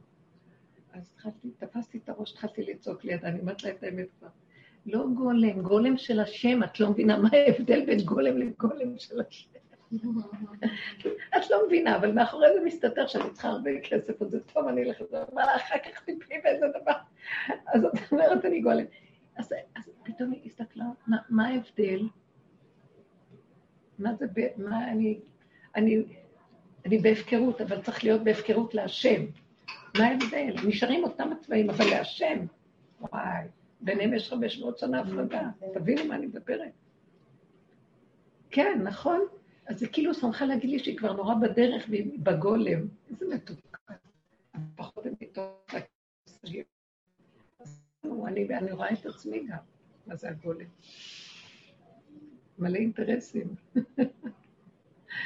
וכשאני אומרת, גולם, זה לא, אין לו אינטרסים. הוא חי את סכנתו כל רגע שהוא ימות, אם הוא יעזוב אותו השם. אין לו חיות. אבל יש חיות מהכסף, יש חיות מזה, וכולנו נבדוק את עצמנו כשאנו כאלה פינות, חיות מהמשפחה, חיות מיבואו, חיות ממה שהגידו עליי בכל השאר הזה. אז זה לא גולם. איך עושים כדי להרפות כבר? להרפות כבר זה, אני אגיד לך, אני הרבה צועק כזה, ותשמעי רגע, זה מאוד ברור, הוא אומר לי את זה בבירור עכשיו, המוח, הדיבור מדבר בבירור. תצאו מהעולם, מה הכוונה? מספיק לחשבי לעולם, אבל באמת, באמת. זה נשאר אדם יחיד בעולמו, הוא יחיד אבל הוא בתוך העולם. מה נכון לי הרגע, היצריות הפנימית, והנקודה הפנימית שלך תגיד לך, וזה הכי נכון שיש. ומספיק לחשבן על השני והשלישי, ולשים את המוח על הילד, ועל הבעל, ועל החיים, ועל מה לא. אבל אין יכולים להגיע באמת, באמת. הנה, זה, אין להגיע עד שמה. תזיזי את המוח וזהו. תזיזי, זה כל כך קל להגיד. לא, תקשיבי רגע. בוא נגיד רגע, דוגמה. תני דוגמה משהו. אני אתן לך דוגמה. כן. היום הלכתי, השם הביא אותי לאב. עכשיו, כשאת עושה את הסגור הגדול, כאילו, פשוט, השם הוא מאוד מגביל איך לצאת משם. כי את כל הזמן עם השוטרים, את לא יכולה לצאת לבד. ופתאום הייתה פגישה עם הרופא שיניים, ואני הלכתי מאוד מוגדל לאב, אבל יש עוד קבוצה, נגיד, הכל בלגן, פתאום אני מוצאת את עצמי שעוד קצת שעה, אני צריכה להיות ברופא שיניים. אני התחלתי לדבר איתו, אל תשגע אותי, ממש התחלתי לדבר איתו. אל תשגע אותי, מה שזה נכון זה נכון, עכשיו אני פה, אני לא יודעת מי אחר כך. ובכל אופן הכל הזה, הצליחה להיות עוד קצת שעה. בסוף לא נהניתי מזה, והייתי בלחץ כדי להגיע למקום השני. וכל זמן אני באמת קראתי בתפילה. אז למה הלך? מה? למה הלך? אני אגיד לך משהו, אני הלכתי זמן, והוא הביא אותי לשם. הוא היה יכול להגיד לי, אל תבואי. אוקיי, אז בוא נראה. הלכת לשם, והסיבה הראתה שהמתארך, ואז את תאחרי לפגישה. אז אם אני חיילה טוב בדרך, אני פה ועכשיו. בדיוק. אני לא יודעת מה היא עוד שנייה. אז אני אומרת לך, איך לחיות את האמת הזאת, ולהשתיק כבר את הצורך הזה לשלוט. כי מה יקרה? מקסימום אני אשנה את התור של הרוב. לפי המציאות הקיימת זה המוביל. נכון. אז איך להיות המציאות הקיימת ולקבל אותה? חזות איך להסכים. איך להסכים? כן, איך להסכים ולקבל. כי מה שאני רואה פה, את במוח של הרופא. המוח שלך על הרופא שיניים, וזה עושה לך לחץ. נכון, ברור. אז איך באמת לעבור מהדמיון? לא יכולת להוריד. אני אגיד לך, נתתי המון, השם נתן לנו כאן המון דוגמאות, המון טיפים, מה שנקרא. אמרנו שאני נהייתי כל כך עייפה ומוגבלת, נפשית, גופנית, שגם שכלית, שטיפת מצוקה אני לא יכולה להכיל. זה טיפ מאוד טוב. ברגע שיהיה לך מצוקה, כי יש לך כאן שני דברים סותרים, ואת לא יודעת מה לעשות ביניהם. זה מצוקה? לא. אני מסתכלת על המצוקה, לא אכפת לי הערכים של הדבר. אני לא רוצה להחליט, לא רוצה כלום. קודם כל מצוקה, אין מציאות שאני אסכים למצוקה. לא רוצה מצוקה. מה אכפת לי? כפרה על הכל. אז זה שווה. זה כבר עוזר לי להתמקד יותר בעכשוויות, כי אני חסרת אונים, אני כלואה, אני כבולה. האסיר לא מתיר את עצמו בית האסורים, ואני מודה. פעם אני זוכרת שהיה איזה משהו שנסענו באוטו, וכנראה אני לא זוכרת מי זה נהג, אולי אחד הילדים, והוא עשה איזה משהו בנהיגה לא נכון, ועמד שוטר, או שהוא עבר מהירות, או שאני לא יודעת מה. עבד שוטר, והצעה, היה שם כנראה, לא שמו לב, איזה מחסום כזה, והבן שלי בדיוק אומר, מחסום, אז בואו נעיט. ואז כנראה שהיה איזה שוטר קודם לפני כן, שמבחין במהירות, הם שמים, הם שוטרים, כשיש מחסומים כאלה, שהם חיפשו משהו, אז הם שמים קודם גם. אז הוא כבר אותת ושם אותנו בצד. אז הוא הסתכל, ואז הבן שלי כזה, ואני אמרתי, התחלתי לחשוב במוח שלי, בזכות זה ובזכות תפילות, בזכות רבושר, בזכות צדיק כזה, בזכות... ואחרי רגע אמרתי, לא, תוך כדי זה שהוא מדבר עם הבן, פתאום אמרתי, בואי, אני במצוקה, אני לא רוצה שהוא ייתן לו דוח, אני לא רוצה כלום. אני... מודה באמת, אמרתי, הדבר היחידי שיש לי כאן עכשיו לעשות זה אני, בוא נרגע, לא יכולה לסבול את הלחץ ואת המתח, נרגעת בתוך הכיסא ואמרתי לעצמי, בנו של עולם, עברנו את המילון, לא היינו צריכים, עברנו את הגבול, הלכו את הדינה ועברנו, הודיתי באמת, והתוודעתי לפניו, שאם אתה רוצה, שיכתוב לנו דו, אם אתה חושב ש... ממש, אבל אני מודה לך באמת, זה נכון? והיינו צריכים לחבד את הדין של המלכות. אחרי רגע, השוטר מסתכל עליי, לא מצאתי, כי אני זוכרת את זה כמה שניות כאלה שהמוח שלי רץ לחפש ישועות. אחרי שנייה, אני מסתכלת אותו, מסתכל עליי, השוטר. מסתכל עליי. ואומר לי, תראו, הפעם אני מוותר לכם. הפעם הבאה, לא, הוא לא אמר בפעם הבאה, הפעם אני מוותר לכם, ככה לא עושים. ראיתי בפנים שלו איזו רכות ומתיקות כזאת. ואז אמרתי לו, אתה צודק, נכון, באמת אתה צודק. באמת אמרתי. והוא שחרר אותה. אז אני ראיתי, מה ראיתי? שלא יכולתי לסבול את המצוקה. ואז אמרתי, רגע, תודיעי באמת, מה האמת? שכרגע אני תקועה פה, אני לא יכולה לצאת, זה המצב. אני מתבדה לפני השם יתברך, כי זה מה שאני מכירה אותו, אני מכירה אף אחד. מה את רצה עכשיו לצדיקים? אין יותר ממנו אף אחד. וזהו. וראיתי שזה השם לכם. קודם כל נרגעתי, הרגיעות הזאת והשם, הרפיון, הרפו דו כי אנוכי השם. הרפיון זה באמת לחוות שבאמת אין לנו כלום בידיים שלנו. בשבילי. ממש. להגיע לנקודה הזאת שלהגיד באמת זה לא תלמיד. אז תבחיני במצוקה הקטנה שיש, דרגות שונות, ואם אנחנו נזהרים לא לפרנס את המצוקה, לא ללכת איתה, אני מקימה את השכינה, היא אומרת לי, הקמת אותי, כי בתוכנו השכינה זה אנרגיית חיים, אני בלחץ, במצוקה, היא במצוקה איתי, השוכן איתם בתוך תומותם, ובכל צרתם לא צר. אז כשאני עושה ככה, אז גם היא במצוקה. אז ברגע שאמרתי, לא, המתוקה שלי, לא שווה שתהי במצוקה, לא שווה כלום. היא קמה ועזרה לי. אנחנו לא מבינים שזה עובד מתוכנו, הדבר הישועה. לא רוצה מתוקה. לא שווה לי הצטדקות ולהיות צודקת. לא שווה לי שכולם ידעו שאני משהו.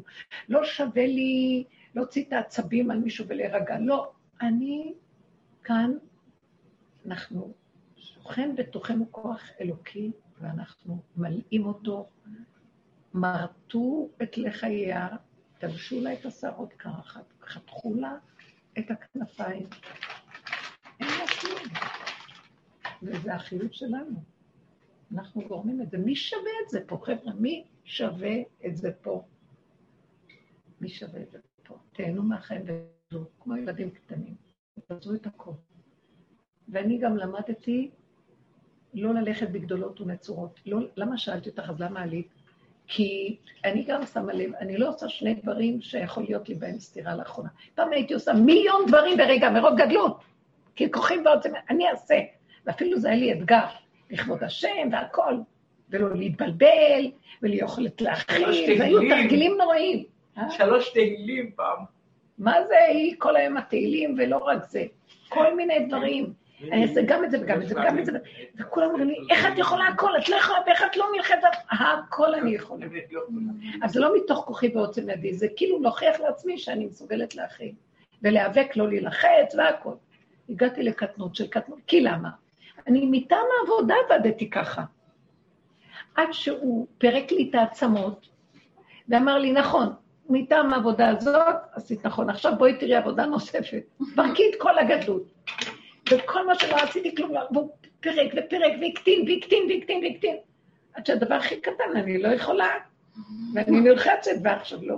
פעם הייתי גם מסתירה את הלחץ, לא ילחץ, לא לראות. עכשיו כמו ילד קטן, יוצא לי, אני עושה, אני אומרת לך.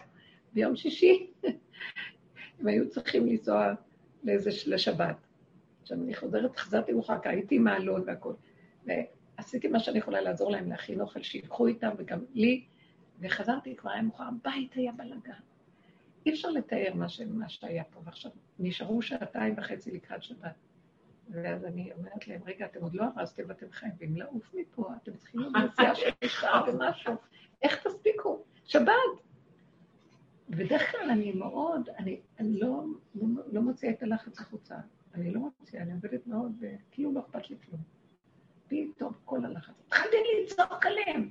ואז אמרתי להם, תעופו כבר מהעיניים, תלכו כבר. הנה, קחו את הדברים, לכו, ואני מעלה להם, ואני הולכת.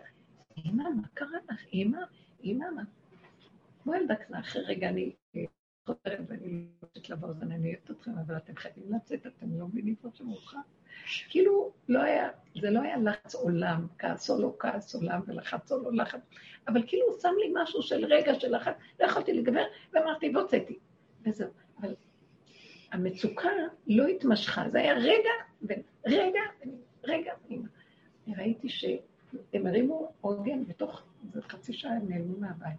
כי אחרת אחר כך להם עוד שעתיים לא יודעת מה. וראיתי גם שלא דנתי את עצמי, כאילו היה נשמע שאני מגרשת אתכם, לכו כבר. לא דנתי, לא כלום, איך שזה ככה. אז העיקר כשלא יהיה לי המצב הזה של לראות אותם, או להיות במצוקה. שום דבר, שחררו, תקבלו את עצמכם, מה שיצא יצא, מה שיהיה, ותחזרו אחרי רגע עוד פעם לנקודה. רק לא להיות בהתמשכות של אנרגיות סוערות, ולא טוב. מבינה? זה מה שתשימי לב, שאת לא תלעי את האנרגיות שלך בצער, לא שווה. זה בדיוק, הדבר, ההגדרה, לא להלאות את האנרגיות שלנו בצער. אנחנו גורמים לצער של עצמנו, אנחנו גורמים, יש לילד שלך כאב, ישר אני מתנדבת למות יחד איתו בכאבים שלו, מה קשור הדבר הזה? אדרבה, כשאת מנטרלת, אז הילד גם... יוצא, לא עושה מזה עניין. כן, את נותנת לו הכרה, אבל אמרת לו, לא סוף העולם, מה? לא קרה כלום, קום, יש עוד רגע חיים, כל נשימה זה חיים חדשים, הכל בסדר. תלמדו את הפרופורציות הנכונות, לא להשתגע מכלום. נתקעים בדעה, נתקעים באיזה הרגשה, נתקעים באיזה פעולה, וכפייתיות נוראה, ולא יכולים לצאת מזה, אחד ועוד אחד שווה, ונהיה זוועה, לא טוב. תשחרר, להתחדש. הקטנות מצוינת, בריאות הנפש, הקטנות לא יכולה, לא יכולה להכיל, לא יודעת מה לעשות, לא מבינה.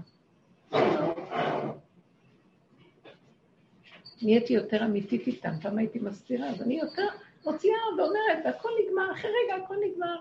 נהיה שקט. כי אמרתי, כי עשיתי, כי נגמר, כי זהו. זה כל הסיפור שלנו פה. תלכו עם האמת הפשוטה, תפסיקו לחשבל העולם, תרדו מהקומה העליונה של הדת והחיצוניות, וקחו את הדת בשביל הרגע הזה לעצמכם. זהו, כן, טוב, אנחנו צריכים את הדת, אבל לרגע בשבילי, מה מתאים לי כאן ועכשיו לעשות, אבל לא בשביל להתרחב ולחשבן, ואיך יגידו ולא יהיה, ומה זה, וכלפי זה ולעומת זה, והעניין זה, אין ריבוי ואין כלום. רשות היחיד, אנחנו נכנסים לרשות היחיד ויוצאים מרשות הרבים. בסדר? אני לפעמים לא יודעת כבר כלום, לא יודעת מתי זה שבת ומתי ראש חודש. מודיעים לי שזה שבת, אני לא יודעת מתי שבת. אני כל יום שבת, ראש חודש אני גם לא יודעת, עד שלא מודיעים לי. כאילו, השם שולח לי איזה פתאום משהו שאני מכירה, וזהו, ואני משתלבת עם זה. מה הבעיה? זה לא צריך להיות לנו, המוטו שלנו זה הספריות. אנחנו יודעים מראש הכל, יש לנו כל כך הרבה דעות ופרשנות ומשמעות, ספרים נכתבים והכל, אנחנו לא חיים. לא רוצה שמישהו יכתיב לי את החיים, זה מכתיב לי את החיים, זה לא צריך להיות. הוא צריך לתת לי כלל קטן בחיים, ואני שמה אותו בתוך הנקודה. אנחנו צריכים כללים. זה אקסיומטי, התורה יש לו נקודות, אבל גם זה יתרחב, ויתרחב לפרשניות, וספרים וספרים. אם לא היינו חותים, אלא רק לוחות הברית, היו נותנים לנו את 5 חומשי התורה וספר יהושע. גם זה כתוב, רש"י עוד אומר על זה, כדי להלאות את החכמים, ריבוי דת, כי מוסיף דת, מוסיף מחול, כדי לתקן את חטא עץ הדת, אכלת, תאכל אותה, מה שנקרא. אבל באמת בסוף, ישאר, הגאון מבין היה לומד תורה בלי גמרות, בלי מפרשים, בסוף בחדר קטן עם התנ"ך, עם 5 חומשי תורה, בלי, עם התריסים וגפים, בלי כלום, פשטות. בלי פרשנות, בלי משמעות, בתוך הנקודה. משהו מעניין איך מיקוד של מיקוד של מיקוד ביסודות, זה עולם החכמים. כן, הלכנו לאיבוד. אז זה טוב, לגלות זה היה חשוב, מה היינו עושים? כי אין לנו שיעור רק התורה הזאת, זה מה שהחזיק אותנו. אבל למה שאנחנו לא נחזור עכשיו למציאות של החיים ומבשרי איך זה, ולחיות עם השם ממש, בכל דרכי חדהו, בתוך המידות. להוריד את הדעת למידות, כי כל התורה כולה זה מידות. הגאון מווילנה אומר, אלמלא מידות תורה למה לי. מידות באמת, אמיתית המידות. אז יש כללים, לקחת כלל וליישם, לפי הזמן, המקום, מה שצריך.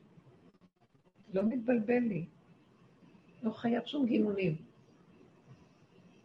פסח השם, השנים האחרונות שלנו בעבודה, הוא לא כמו שהיה פעם, אין לחץ, אין מתח, אין כלום, עושים ומה שיש, יש. פחות כלים, פחות אוכל, פחות, הכל התמעט. גם השבת, בשעתיים אני יכולה לעשות משפעה, אני יכולה לעשות המון זמן, אפילו פחות משעתיים. הכל התמעט ונהיה קטן ולא, הדמיון, מרחיב, השערה, הוא, והכל נהיה קטן ופשוט. מה זה יותר שמקיימים תורה? זה בקטן. זאת האמת. כי צריכים איזה כללים לחיים. אדם צריך איזה תוכנית כללים, זה חשוב, שנתן מוח, אבל שזה יהיה עם הכללים בקטן. השתלטו הכללים על החיים, ואין כאילו, אין ידיים ורגליים. או שיש המון מוח, או שעולם המעשה גדול ואין קשר למוח. זה שני קוטביות שצריכים לחבר אותה יפה. כי בעצם מחוברת, זה השתקפות. בדיוק. ביסוד היא מחוברת יפה. תראו, הראש קטן. הוא לא צריך להיות כזה גדול. הוא חלק קטן של הגוף. הוא מאוד גדול.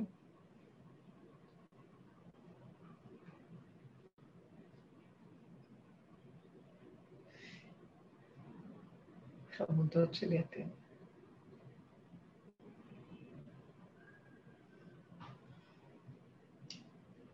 פעם שעברה אמרת שזה כאילו בורא העולם דחק את כולנו לקיר, שעכשיו המצב... הוא לוחץ את המצב. הוא לוחץ את העולם עכשיו. עכשיו העולם לא מבינים למה לוחצים אותם. זה כל פעם ימצאו משהו. זה הקורונה, זה בוא נצא. כי המוח של עץ הדעת הוא מתבלבל. ועכשיו העתיד הקדוש ברוך הוא להוציא חמה מן הארטיקה. אנרגיה מאוד מאוד חזקה יורדת לעולם.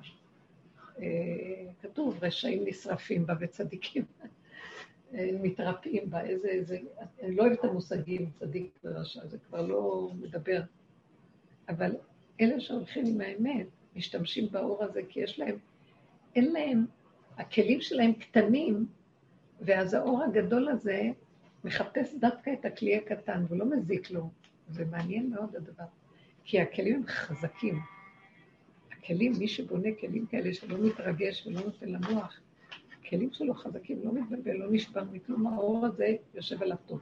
אבל אחרים שסוערים, וכל זה אור כזה, אור. הכלים הזה, אור אלוקי מאוד גדול שיורד. אבל כל פעם יורד טיפין. והעולם, עץ הדת, זה הקונספירציה, גונבת את זה לשם, ואז היא מבלבלת את העולם. ואלה שלא, מכילים את הנקודה. יש נקודה שצריך להיזהר. ככל שאנחנו עושים עבודה לשחרר את המוח, בלבולים שלו, ואת הרגש שלו, והרחבות, המשמעות, אז יש לנו כלים יותר חזקים. אנחנו נהיים יותר פשוטים וחזקים, ואיתנים עם הנקודה. ככה זה וזהו זה. גבוליות מדברת. שם האור הזה יכול לרדת ולא להזיק. אבל על העולם שזה רחבות ואין לו כלים, זה מאוד מסוכן. אז זה יהיה פחד בעולם, ויתרועע העולם, כמו שכתוב. ובאו במחילות, בנקיקי הסלע או במחילות אפר, מפחד השם ומהדר גאונו, וקומו לערוץ ארץ. באו מה? מאיפה זה? מה זה אומר? שהיה מדבר. אני שהיה? מה אמרו? כן. תגידי את המשפט שוב. באו, אני יכולה למצוא את זה. שהשם עתיד להתעורר בעולם, לעשות דין, בעולם, וזה הזמנים האלה. כי הוא בא להגיד, הנה אני פה, סוף סוף, די עם חטא צדה, והסתרה והגלויות, אני בא להתגלות, זה זמן גילוי השם. זה בדיוק הזמן. באמת, אם אנחנו קוראים במדרשים, זה קצת מעניין. יש מה שנקרא תקופה של קיבוץ גלויות, ואחר כך ימות המשיח ותחיית המתים. אבל זה גם... זה גם יכול להשתנות בסדרים שם, אבל אז כתוב שימות המשיח, בוא נגיד ככה, קיבוץ גלויות, העבודה של הדורות היה התרחבות, גם התורה צמצמה, לקחה מהעולם ועשתה תיקונים בעולם בתוך הדת ובתוך אומות העולם, אבל עדיין היינו, התחלנו להתכווץ. הדרך שלנו שאנחנו לוקחים את עץ הדת, מתבוננים ומקבצים את עצמנו קטן. את הרחבות שלך, כמה אתם מבולבלת במוח שלך. את רואה שהשני הוא רק אמרה והמקל להראות לך מיד. את רואה את הכעס, את רואה את המידות, את רואה את המחשבות המיותרות. את רואה כמה את ניבלת כל הזמן, מה התפללתי, לא התפללתי, כל הזמן את רואה את מציאותך. המציאות הזאת שאת מתבוננת בה, היא מקבצת אותך פנימה, מתחילה לראות איך את נראית, ואז על ידי שאת שמה פנס על הרחבות שלך, ההוללות שיש לנו במוח רגש, לא מדברת על העולם בחוץ בכלל. אז זה מתחיל, זה כתוב, והתבוננת בינינו.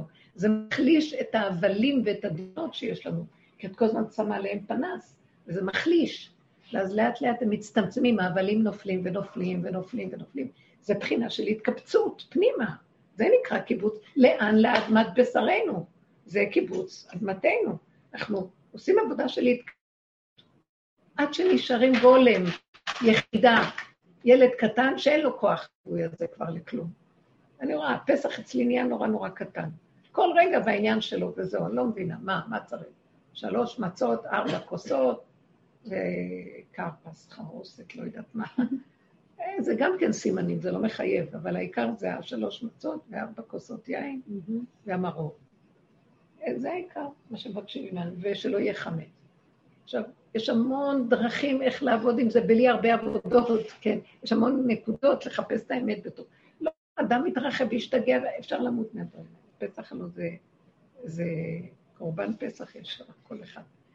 אז כשאנחנו מצמצמים את כל הסיפור, זה נקרא עבודת השחיקה, אנחנו שוחקים בעצם את עצמנו דקה מן הדקה, את היסוד של האני, את הדעת של עץ הדעת, היא נשחקת ונשחקת ונשחקת ונשחקת, עד שאת שוחקת. שחוק ושחק זה אותה מילה. אבל השחיקה הזאת עושה מיטה, זה כמו למות. כן?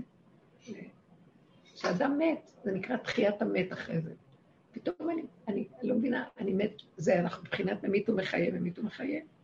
עד שאנחנו מגיעים למקום שאני לא מבינה, כאילו נמחק ממני העולם. כאילו אדם מת וקם, כי יהיה תחיית המתים. כתוב שתחיית המתים, יש סברות, שיקום ממותו גוף עצמו שהיינו בו, או שזה יהיה גוף אחר. אני מרגישה שאני עם הגוף הזה חיה ומתה ומתה וחיה ומתה. יש חיה ומתים באותו גוף, אבל אני כבר בן אדם אחר בתוך הגוף הזה, זה לא מה שהיה פעם. ממש משהו אחר. זה מבינת החכמים שאומרים שזה בגוף הזה. בהחלט, ממש. כאילו משהו נמחק ואת לא יודעת בכלל. אין לי זיכרון, הזיכרון נעלם. ואני כאילו משהו אחר. אני לא זוכרת מי אני בכלל. מה זה ימות המשיח? ימות המשיח זה התהליך בין קיבוץ הגלויות למיטה. זה אנחנו, ימות המשיח זה שמפסיקים את החשבון של עץ הדעת והאמון בדעת ובספריות, מתחילים להתבונן בטבעים ולהבין שאנחנו מחפשים את השם, מכירים איפה חסר לנו השם, אחרת הייתי מתנהגת ככה. אם היה לי השם אז הייתי חרדה ככה, והייתי כועסת ככה, והייתי צנעת ככה, הייתי רואה אותו בחוש. אז נגמר הכל. הייתי אומרת, בין שני הדברים שיש לי היום, מה קורה פה, מה קורה פה? לא, הייתי אומרת, הוא נעצם אותי פה, נגמר. אבל למה הוא לא מתגלה אליהם פשוט? כמו שהוא היה פעם מתגלה, למנוח ואשתו, או לא יודעת, סתם באה. ואז הם רצו אישור, גם עוד רצו אישור. זה מה שאומר. עמדתי שאלוקים, וגם אני רוצה, גם אני רוצה. אני אומרת, בוא תגיד לי מה. למה צריך להיות כך מסובך? תגיד לי בדיוק מה אתה רוצה. אז בסדר, למה זה? כי את שמעת משהו, את שמעת, למה זה כזה? כי אומרת, את עשית לי את הכזה בעולם, תכנסי בכזה, מה את חושבת? דומה בדומה מתקן. את אכלת מעץ הדעת והסתבכת, נכנסת למבוך, לביתן המבוך. ואת אומרת, תתגלה, הוא אומר, אני לא יכול בביתן המבוך, את צריכה לצאת מהביתן. כשנסה למצוא פתחים, את לא מצליחה למצוא. ואת צועקת, אני לא מצליחה למצוא בסוף את יושבת, אומרת, אי אפשר לצאת מפה. התייאשת, יושבת באיזה פינה, והתייאשת מלצאת, ואת אומרת, אני לא מחפשת כלום, לא רוצה כלום, אין לי כוח, אני יודעת שזה מעוות, לא יוכל לתקון, אין כלום, אין לי טענות גם למה, אני עשיתי לעצמי, אבל אני תקוע בזה. זה מקום מאוד מאוד חשוב בתהליך של העבודה. ואני משלימה, מסכימה הכל, פתאום מתגלה. מה מתגלה? יכולה לתת לך פתאום איזה רעיון, הנה יש הציעה מפה. משהו שהוא כיף דרך ואת בכלל לא שמת לב איפה. עכשיו, מה שאת רוצה, את רוצה בלי עבודה. תתגלה אליי, שישלחו לי את המלאך. הסבך של עץ הדעת שאנחנו נתונים בו, הוא כל כך טיפש ומטפש אותנו, אתם יודעים מה? הנה השם. איפה הוא השם? חושבת שהוא גוף ודמות הגוף? הוא נושם בתוך האף שלך, דופק בדופק. את עושה ככה, זה הוא עושה ככה. רב אשר היה אומר את זה מיליון פעם. אנחנו בארץ ישראל פה, ואנחנו חולמים, מתגעגעים לארץ ישראל. תגידו, אתם שותים? הוא אומר לנו. אתם מדברים על ירושלים, ואתם חיים בתוך ירושלים הבנייה. שיבנה בית המקדש, תבני אותו בתוכך, תבני אותו. כשיש אנשים שעובדים ככה, אז בקלות מגלים את המקום, ועולים ועושים את זה, וזה קורה. יש נשמות חדשות שכבר קמו בתחיית המתים, והן כבר עובדות בדרך הזאת, הן כבר נמצאים ברובד אחר לגמרי, אבל הישנות לא, הן עוד בגלות. אז אנחנו צריכים להבין שזה, מה שהיא אומרת, זה דיבור של עץ הדת, הוא מתוסכל, תתגלה בתוך כל הסערה. הוא לא יכול להתגלות בסערה אם את לא עוברת את התהליך, שתצאי מהתמימות הכסילית. הוא לא גוף, הוא לא דמות הגוף. איך את רוצה שהוא יתגלה? מה את רוצה שיגיד לך מה לעשות? מה חסר תורים בנביאים יכולים? ולאפשר, אז עוד פה רוצה את לא דרכים? אז עכשיו בדיוק, זה מה שכתבתי, קיבלתי לתעלון, מי ש... לשכנות תדרשו ובאת שמה. אז אומר המדרש, איך אתה תלמד? אין לנו ידיעה איפה. הכתוב לא אומר בפירוש. אז אומר, דרוש על פי נביא. אז הוא אומר, מה? על פי נביא תדרוש? תלך לנביא שיגיד לך? איזה טיפש עושה כזה דבר? דרוש, ואתה מוצא. אתה הנביא. אתה הנביא, תגלה את הנביא בתוכך. למה אתה מחפש אותו בחוץ? וככה אנחנו חיים. ופעם זה היה הדורות, אז היו נביאים. היו כל מיני, והלכו לנביא ואמרו. עכשיו, מה היו הנביא? הנביא בעיקרו, מה היה אומר לאנשים? היו תקופות שהיו בתי ספר לנבואה. והיו אנשים שהם עבדו בדרך שלנו, והם פרקו את כל תודעת עץ הדת, שהיא לא הייתה כל כך מפותחת כמו אצלנו היום, שהיום זה כבר סיר שירת הברבור, והם לימדו את האנשים להתבונן בטבעים שלהם ובמידות שלהם. הם לא דיברו דברי תורה, הם אמרו, הם יתרו שכל דבריהם אמת, הם הלכו אחורה, האמת נמצאת בקרקעית האדם. בבשר אדם שלו. אז הם לימדו את הבני אדם לרדת למטה, לא לדעת. לא בחלומות, בפנטזים, בדמיונות. איפה? לא במה?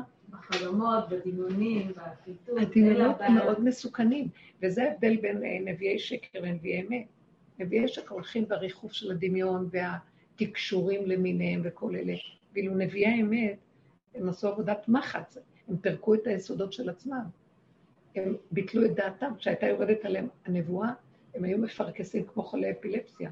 לא היה, אפשר היה להם, הם לא הלכו בריחוף ואמרו מתוך איזו אהבה, מתפרקו לחלוטין. תבינו, זאת עבודה. בן אדם צריך לפרק את השקרים ואת הדמיונות שלו, ולהודות בהם, ולעמוד בנכנעות מול הבורא, ולהגיד ככה וזהו. ואם אנחנו עושים ככה, אז מתגלה בתוכנו קודם, גם יכול להתגלות בחוץ. הנבואה תתחיל להתגלות בעולם. זה הדרך לגילוי הנבואה. אני רואה את זה בפוש. יש שם אנשים מאוד מדהימים, נשמות חדשות, אלה שעולים להר, נשמות חדשות. נשמות, או שבתחיית המתים המחודשת באותם גופים, או שבאמת נטו ובאו נשמות חדשות לעולם היום. כי אלה מה שהביאו כאן, יעזרו להביא את הגאולה, לא הישנות של הגלות. זה פס, אי אפשר שם בכלל. אין, זה נעול שם. ונעול שהיו בדורות הקודמים עושים והולכים לפי מה שאמרו גם. זה נכון שזה כך צריך להיות בגלות, אבל הגאולה דורשת משהו אחר. זה תהליך של עבודה, מבינה? ואז מתוכך מתגלה, אז הוא אומר במדרש, דרוש ואתה מוצא, השם יעזור לך למצוא. ואחר כך לך לנביא, ואז כתוב בסוף המדרש, ואחר כך תלך לנביא. איזה דבר גדול זה. כן. כאילו, למה הוא אמר? לשכנות תדרשו, לך לנביא. בוא נגיד, לפני חטא עץ הדעת היה נביא, כל העולם היה בחינת נביא, גילוי השם. עכשיו אחרי חטא עץ הדעת, החכם עדיף מנביא. תשקיע, תלמד, תעשה, תמות, תקום, ועוד ועוד ועוד, עד שתפרק את הכל, תחזור לנקודת הנביאות שנובע מתוכך איזה נחל נובע מקור חוכמה, והוא יודע. הנביאות בעין. נביאות בעין, בדיוק. משהו נובע מבפנים, מתחבר לי. כן. זאת הדרך היא מובילה לזה, אני רואה את זה. פתאום אני יכולה לדעת משהו ולא את מאיפה, וזה משם. אני לא רוצה יותר מפה. עכשיו, עץ הדעת רוצה מפה את הגילוי, שהם, תשלוח לי, איפה מלאכים, איפה זה? מלאכים זה גדר עבודה זרה. אני מפחד מהם, לא רוצה מלאכים. גדולי עולם אמיתיים שעבדו עם התורה, הגאון מבילנה, אליהו הנביא בא ללמד אותו, הוא לא רצה לקבל, הוא אומר, אני רוצה ללמוד לבד. וואו. בדרך כלל אני זוכר אליהו, גילוי אליהו, שילמד אותו תורה. אמר, אני רוצה ללמוד לבד. הוא אמר שנשמת יעקב אבינו הייתה לומדת איתו. בנידה, נדבר עכשיו על העניין הזה שלך, לזאת את נקודת האמת ולהחזיק בה, להסתגר ביחידה, ובאחד השיעורים הקודמים דיברת על המושג רכות. רכות. זה אותו מקום. ואני מרגישה שזה אותו מקום, אבל אני מרגישה גם ששם אני נופלת, זה מאוד טריקי לי שם, הנקודה הזאת. איפה אני עושה עבודה של להחזיק את נקודת האמת? למה אני, נקודת האמת אין בה לי. כי תראי, שם בנקודת האמת, מה הראתה? מצוקה. ואני לא יכולה להכיל את המצוקה. הפוך. אני חושב שהוא יכול להכיל מצוקה. כי הוא שיגעון אני. או שהוא מתמסכן ובוכה, או זה או זה. אז לא זה ולא זה, פשוט להכיר את הנתון האמיתי. אני לא יכול להכיל, ואני מנסה להיות יכול, וזה המצוקה שלי. זה יוצר לי מצוקה. אז הרפאיה, וזה עושה רכות. איזה רכות היה לי כשישבתי באוטו ואמרתי, אז בוא נודה באמת. מה שיהיה יהיה, ידפוק דוח, כי הוא צודק, לא היינו צריכים ללכת ככה. אז הרכות היא בעצם מה שקורה, זה לא משהו שאני יכולה לייצר, הוא קורה מעצם ההודעה. פועל יוצא של אמת, האמת היא רכה, היא פשוטה, זה האלוקות, זה ההוויה היא רכה, היא רכה. היא לא מידת הדין, זה רחמים, שקט. יש להם חזרה חוויה? כן. הרווקות. כן. את יודעת שבקוטן מדקדקים בשעות ככה. זה מגיע קופסה, אחרי זה מבטלים עוד קופסה, ואחר כך עוד קופסה. ואם הם לא מגיעים בזמן, אז יש להם פחות זמן, כי הכל דוחק. תעשייה. כמו תעשיית הבר מצוות, זה מצחיק שבקוטן. לא, הכל זה תעשייה. אז פתאום מגיע, הייתי צריכה לקחת משפחה, נגיד בשיבות, חשוב לי משפחה. והם לא מגיעים. חסר רבע שעה כדי שיגמור נגיד את השעה שלהם, ופתאום מגיע משפחה והאישה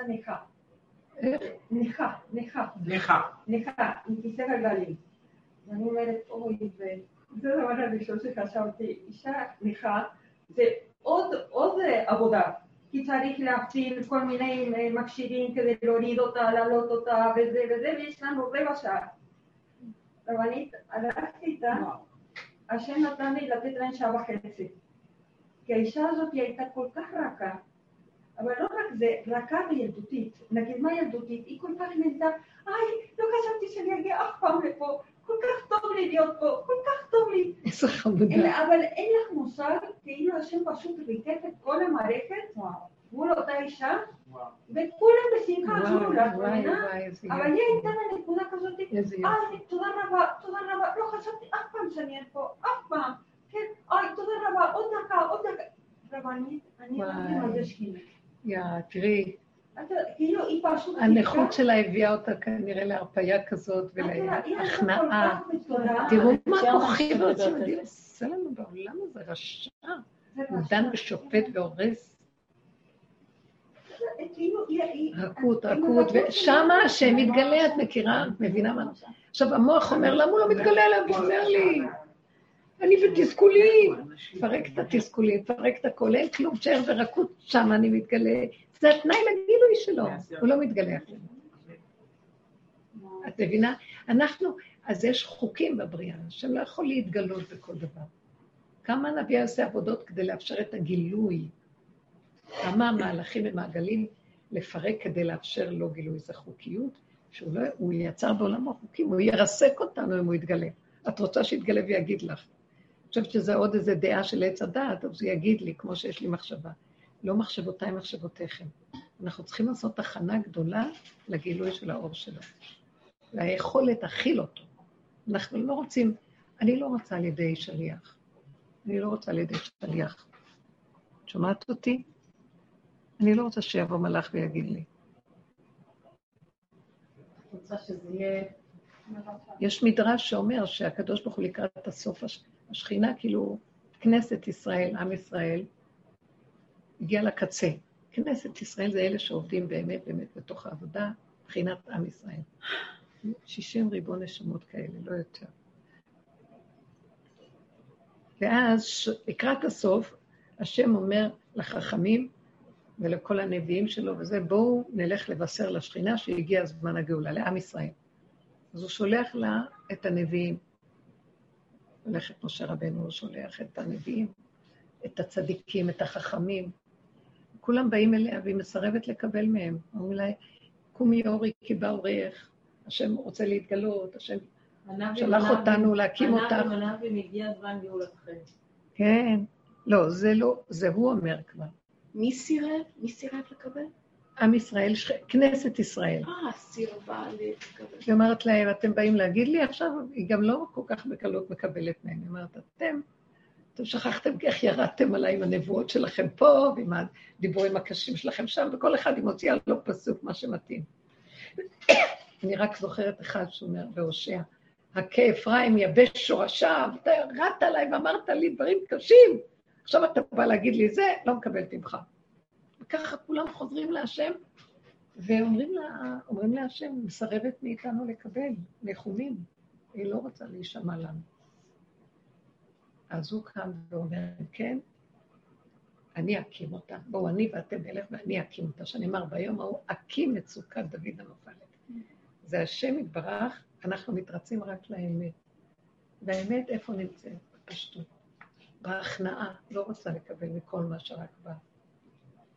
לא מכוחות העליונים, אני רוצה מהשם יתברך.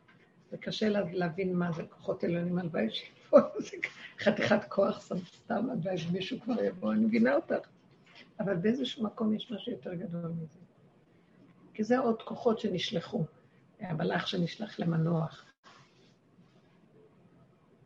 אני העבודה הזאת הביאה אותי באמת, תדעו לכם, עבודה מדהימה, יש לי הכרת הטוב לרבו שלו, לדרך מאוד מאוד. והיא הביאה אותי לאהבת התורה בדרגות שאני לא יכולה לתאר לכם מה שתמיד היה לי, אבל זה הגיע לדרגות דקות אמיתיות, לדיוק של מה זה השם אלוקי ישראל, ומה זה כל הצעקות של רבנו שנבאר את העבודה זרה שקיימת בארץ ומקרבנו בכלל, שזה מתודעת עץ הדת, כולל מלאכים וכל מה שקורה שאנשים סוגדים לכוחות, ולא לשים פנים, שמתי פניי ככה להביש רק לעשות לבוא העולם. שיהיה המושך הכי גדול שלנו, ולא להתפתות לכלום. האמת. כי כל זה אין בו אמת כמו זה. אין כמו האמת לאמיתה. ואפילו שנודה בג'יפה הכי גדולה שיש בזה, שם הוא יותר מתרצה מאשר כל הדמיונות. הרוחני הזה וכל הדברים שיש בעולם היום, סכנה גדולה מאוד. אפילו בתוך התורה והספרים אני מפחדת. אני רואה התרחבות יתר בדעת ופרשנים, זה המון המון המון המון, הרבות להג ועשות ספרים הרבה, כמו שאומר קהלת. גם זה מפחיד. הכל מאוד מדויק, מאוד קטן, מאוד בצמצום, מאוד פשוט. ואדם יודע בעצמו את הדיוק של ההלכה. אם הוא עובד במידות נכון, הוא יודע. אסור לטיל בזה ספק. צריך האדם שיבין, להכריח את עצמו להגיע למקום הזה, אוקיי? ולהפסיק להקשיב ולשמוע ולרוץ לאנשים כל היום, ודעות ועניינים. לא, השם ברא אותי, אין עוד מלבדי, לעולם יאמר אדם בשבילי נברא עולם, והוא האדם הראשון בעולמו של השם. עם ישראל בנוי מ-60 כאלה, ריבו. ככה זה צריך להיות. וזו המעלה הכי גדולה שיש עם כזה בעולם. אנחנו לא ממצים את הכוח הזה, זה חבל מאוד. זה מתחבל. יש לי על זה כאבים. אני אומרת לעצמי, תעשי את עם עצמך מה תגידי על העם. את תהיה עם, עם קטן. כמו שהוא אמר למשה רבנו, שהשם כל כך נתן להם את התורה והאיר להם אור גדול והכל, בסוף הוא אמר למשה, הרף ממני ואכלם כרגע, ואותך אעשה לגוי גדול. אני אתחיל ממך עם אחר, שכמוך היו אנשים, שעובדים באמת, שלוקחים באמת, שחיים באמת, שמשקיעים עם עצמם באמת, ולא מתבלבלים. אבל משה לא התרצה, הוא רצה שעם ישראל זה יהיה, אבל אנחנו צריכים כל פעם מחדש לעשות את התשובה, וזה חודש אלול, להתבונן בתוך הנקודות שלנו בעבודה, לדייק, ואני דעתי מה שאנחנו עכשיו נכנסים, ועכשיו זה חודש הרחמים, יש אור כזה של רכות ורחמים, וכדאי לנצל אותו כדי להיות ילדים קטנים של השם, בלי להתחשבן בעולם. אין עולם. יש עולם, יש נתונים, אבל דעות, פסיכולוגיית עולם, לא להתאר שם, משמעויות, רגשות, השתחררו. חוויה פשוטה כאן ועכשיו קטנה לחזור ומתחדש. עוד פעם ועוד פעם ועוד. אפלנו כאן. כי לא לתת ממשות לסובב. לא לתת. לכבד כל צלם אלוקים. כי זה צלם אלוקים, אבל לא להתערבב. כי ברגע שאתה מתערבב איתו, יוצא לו כל הג'יפה של עץ הדעת. ואתה שוקע יחד איתו. לא. רחוק. מרחוק. זהו, תודה רבה לכם. דיברתי.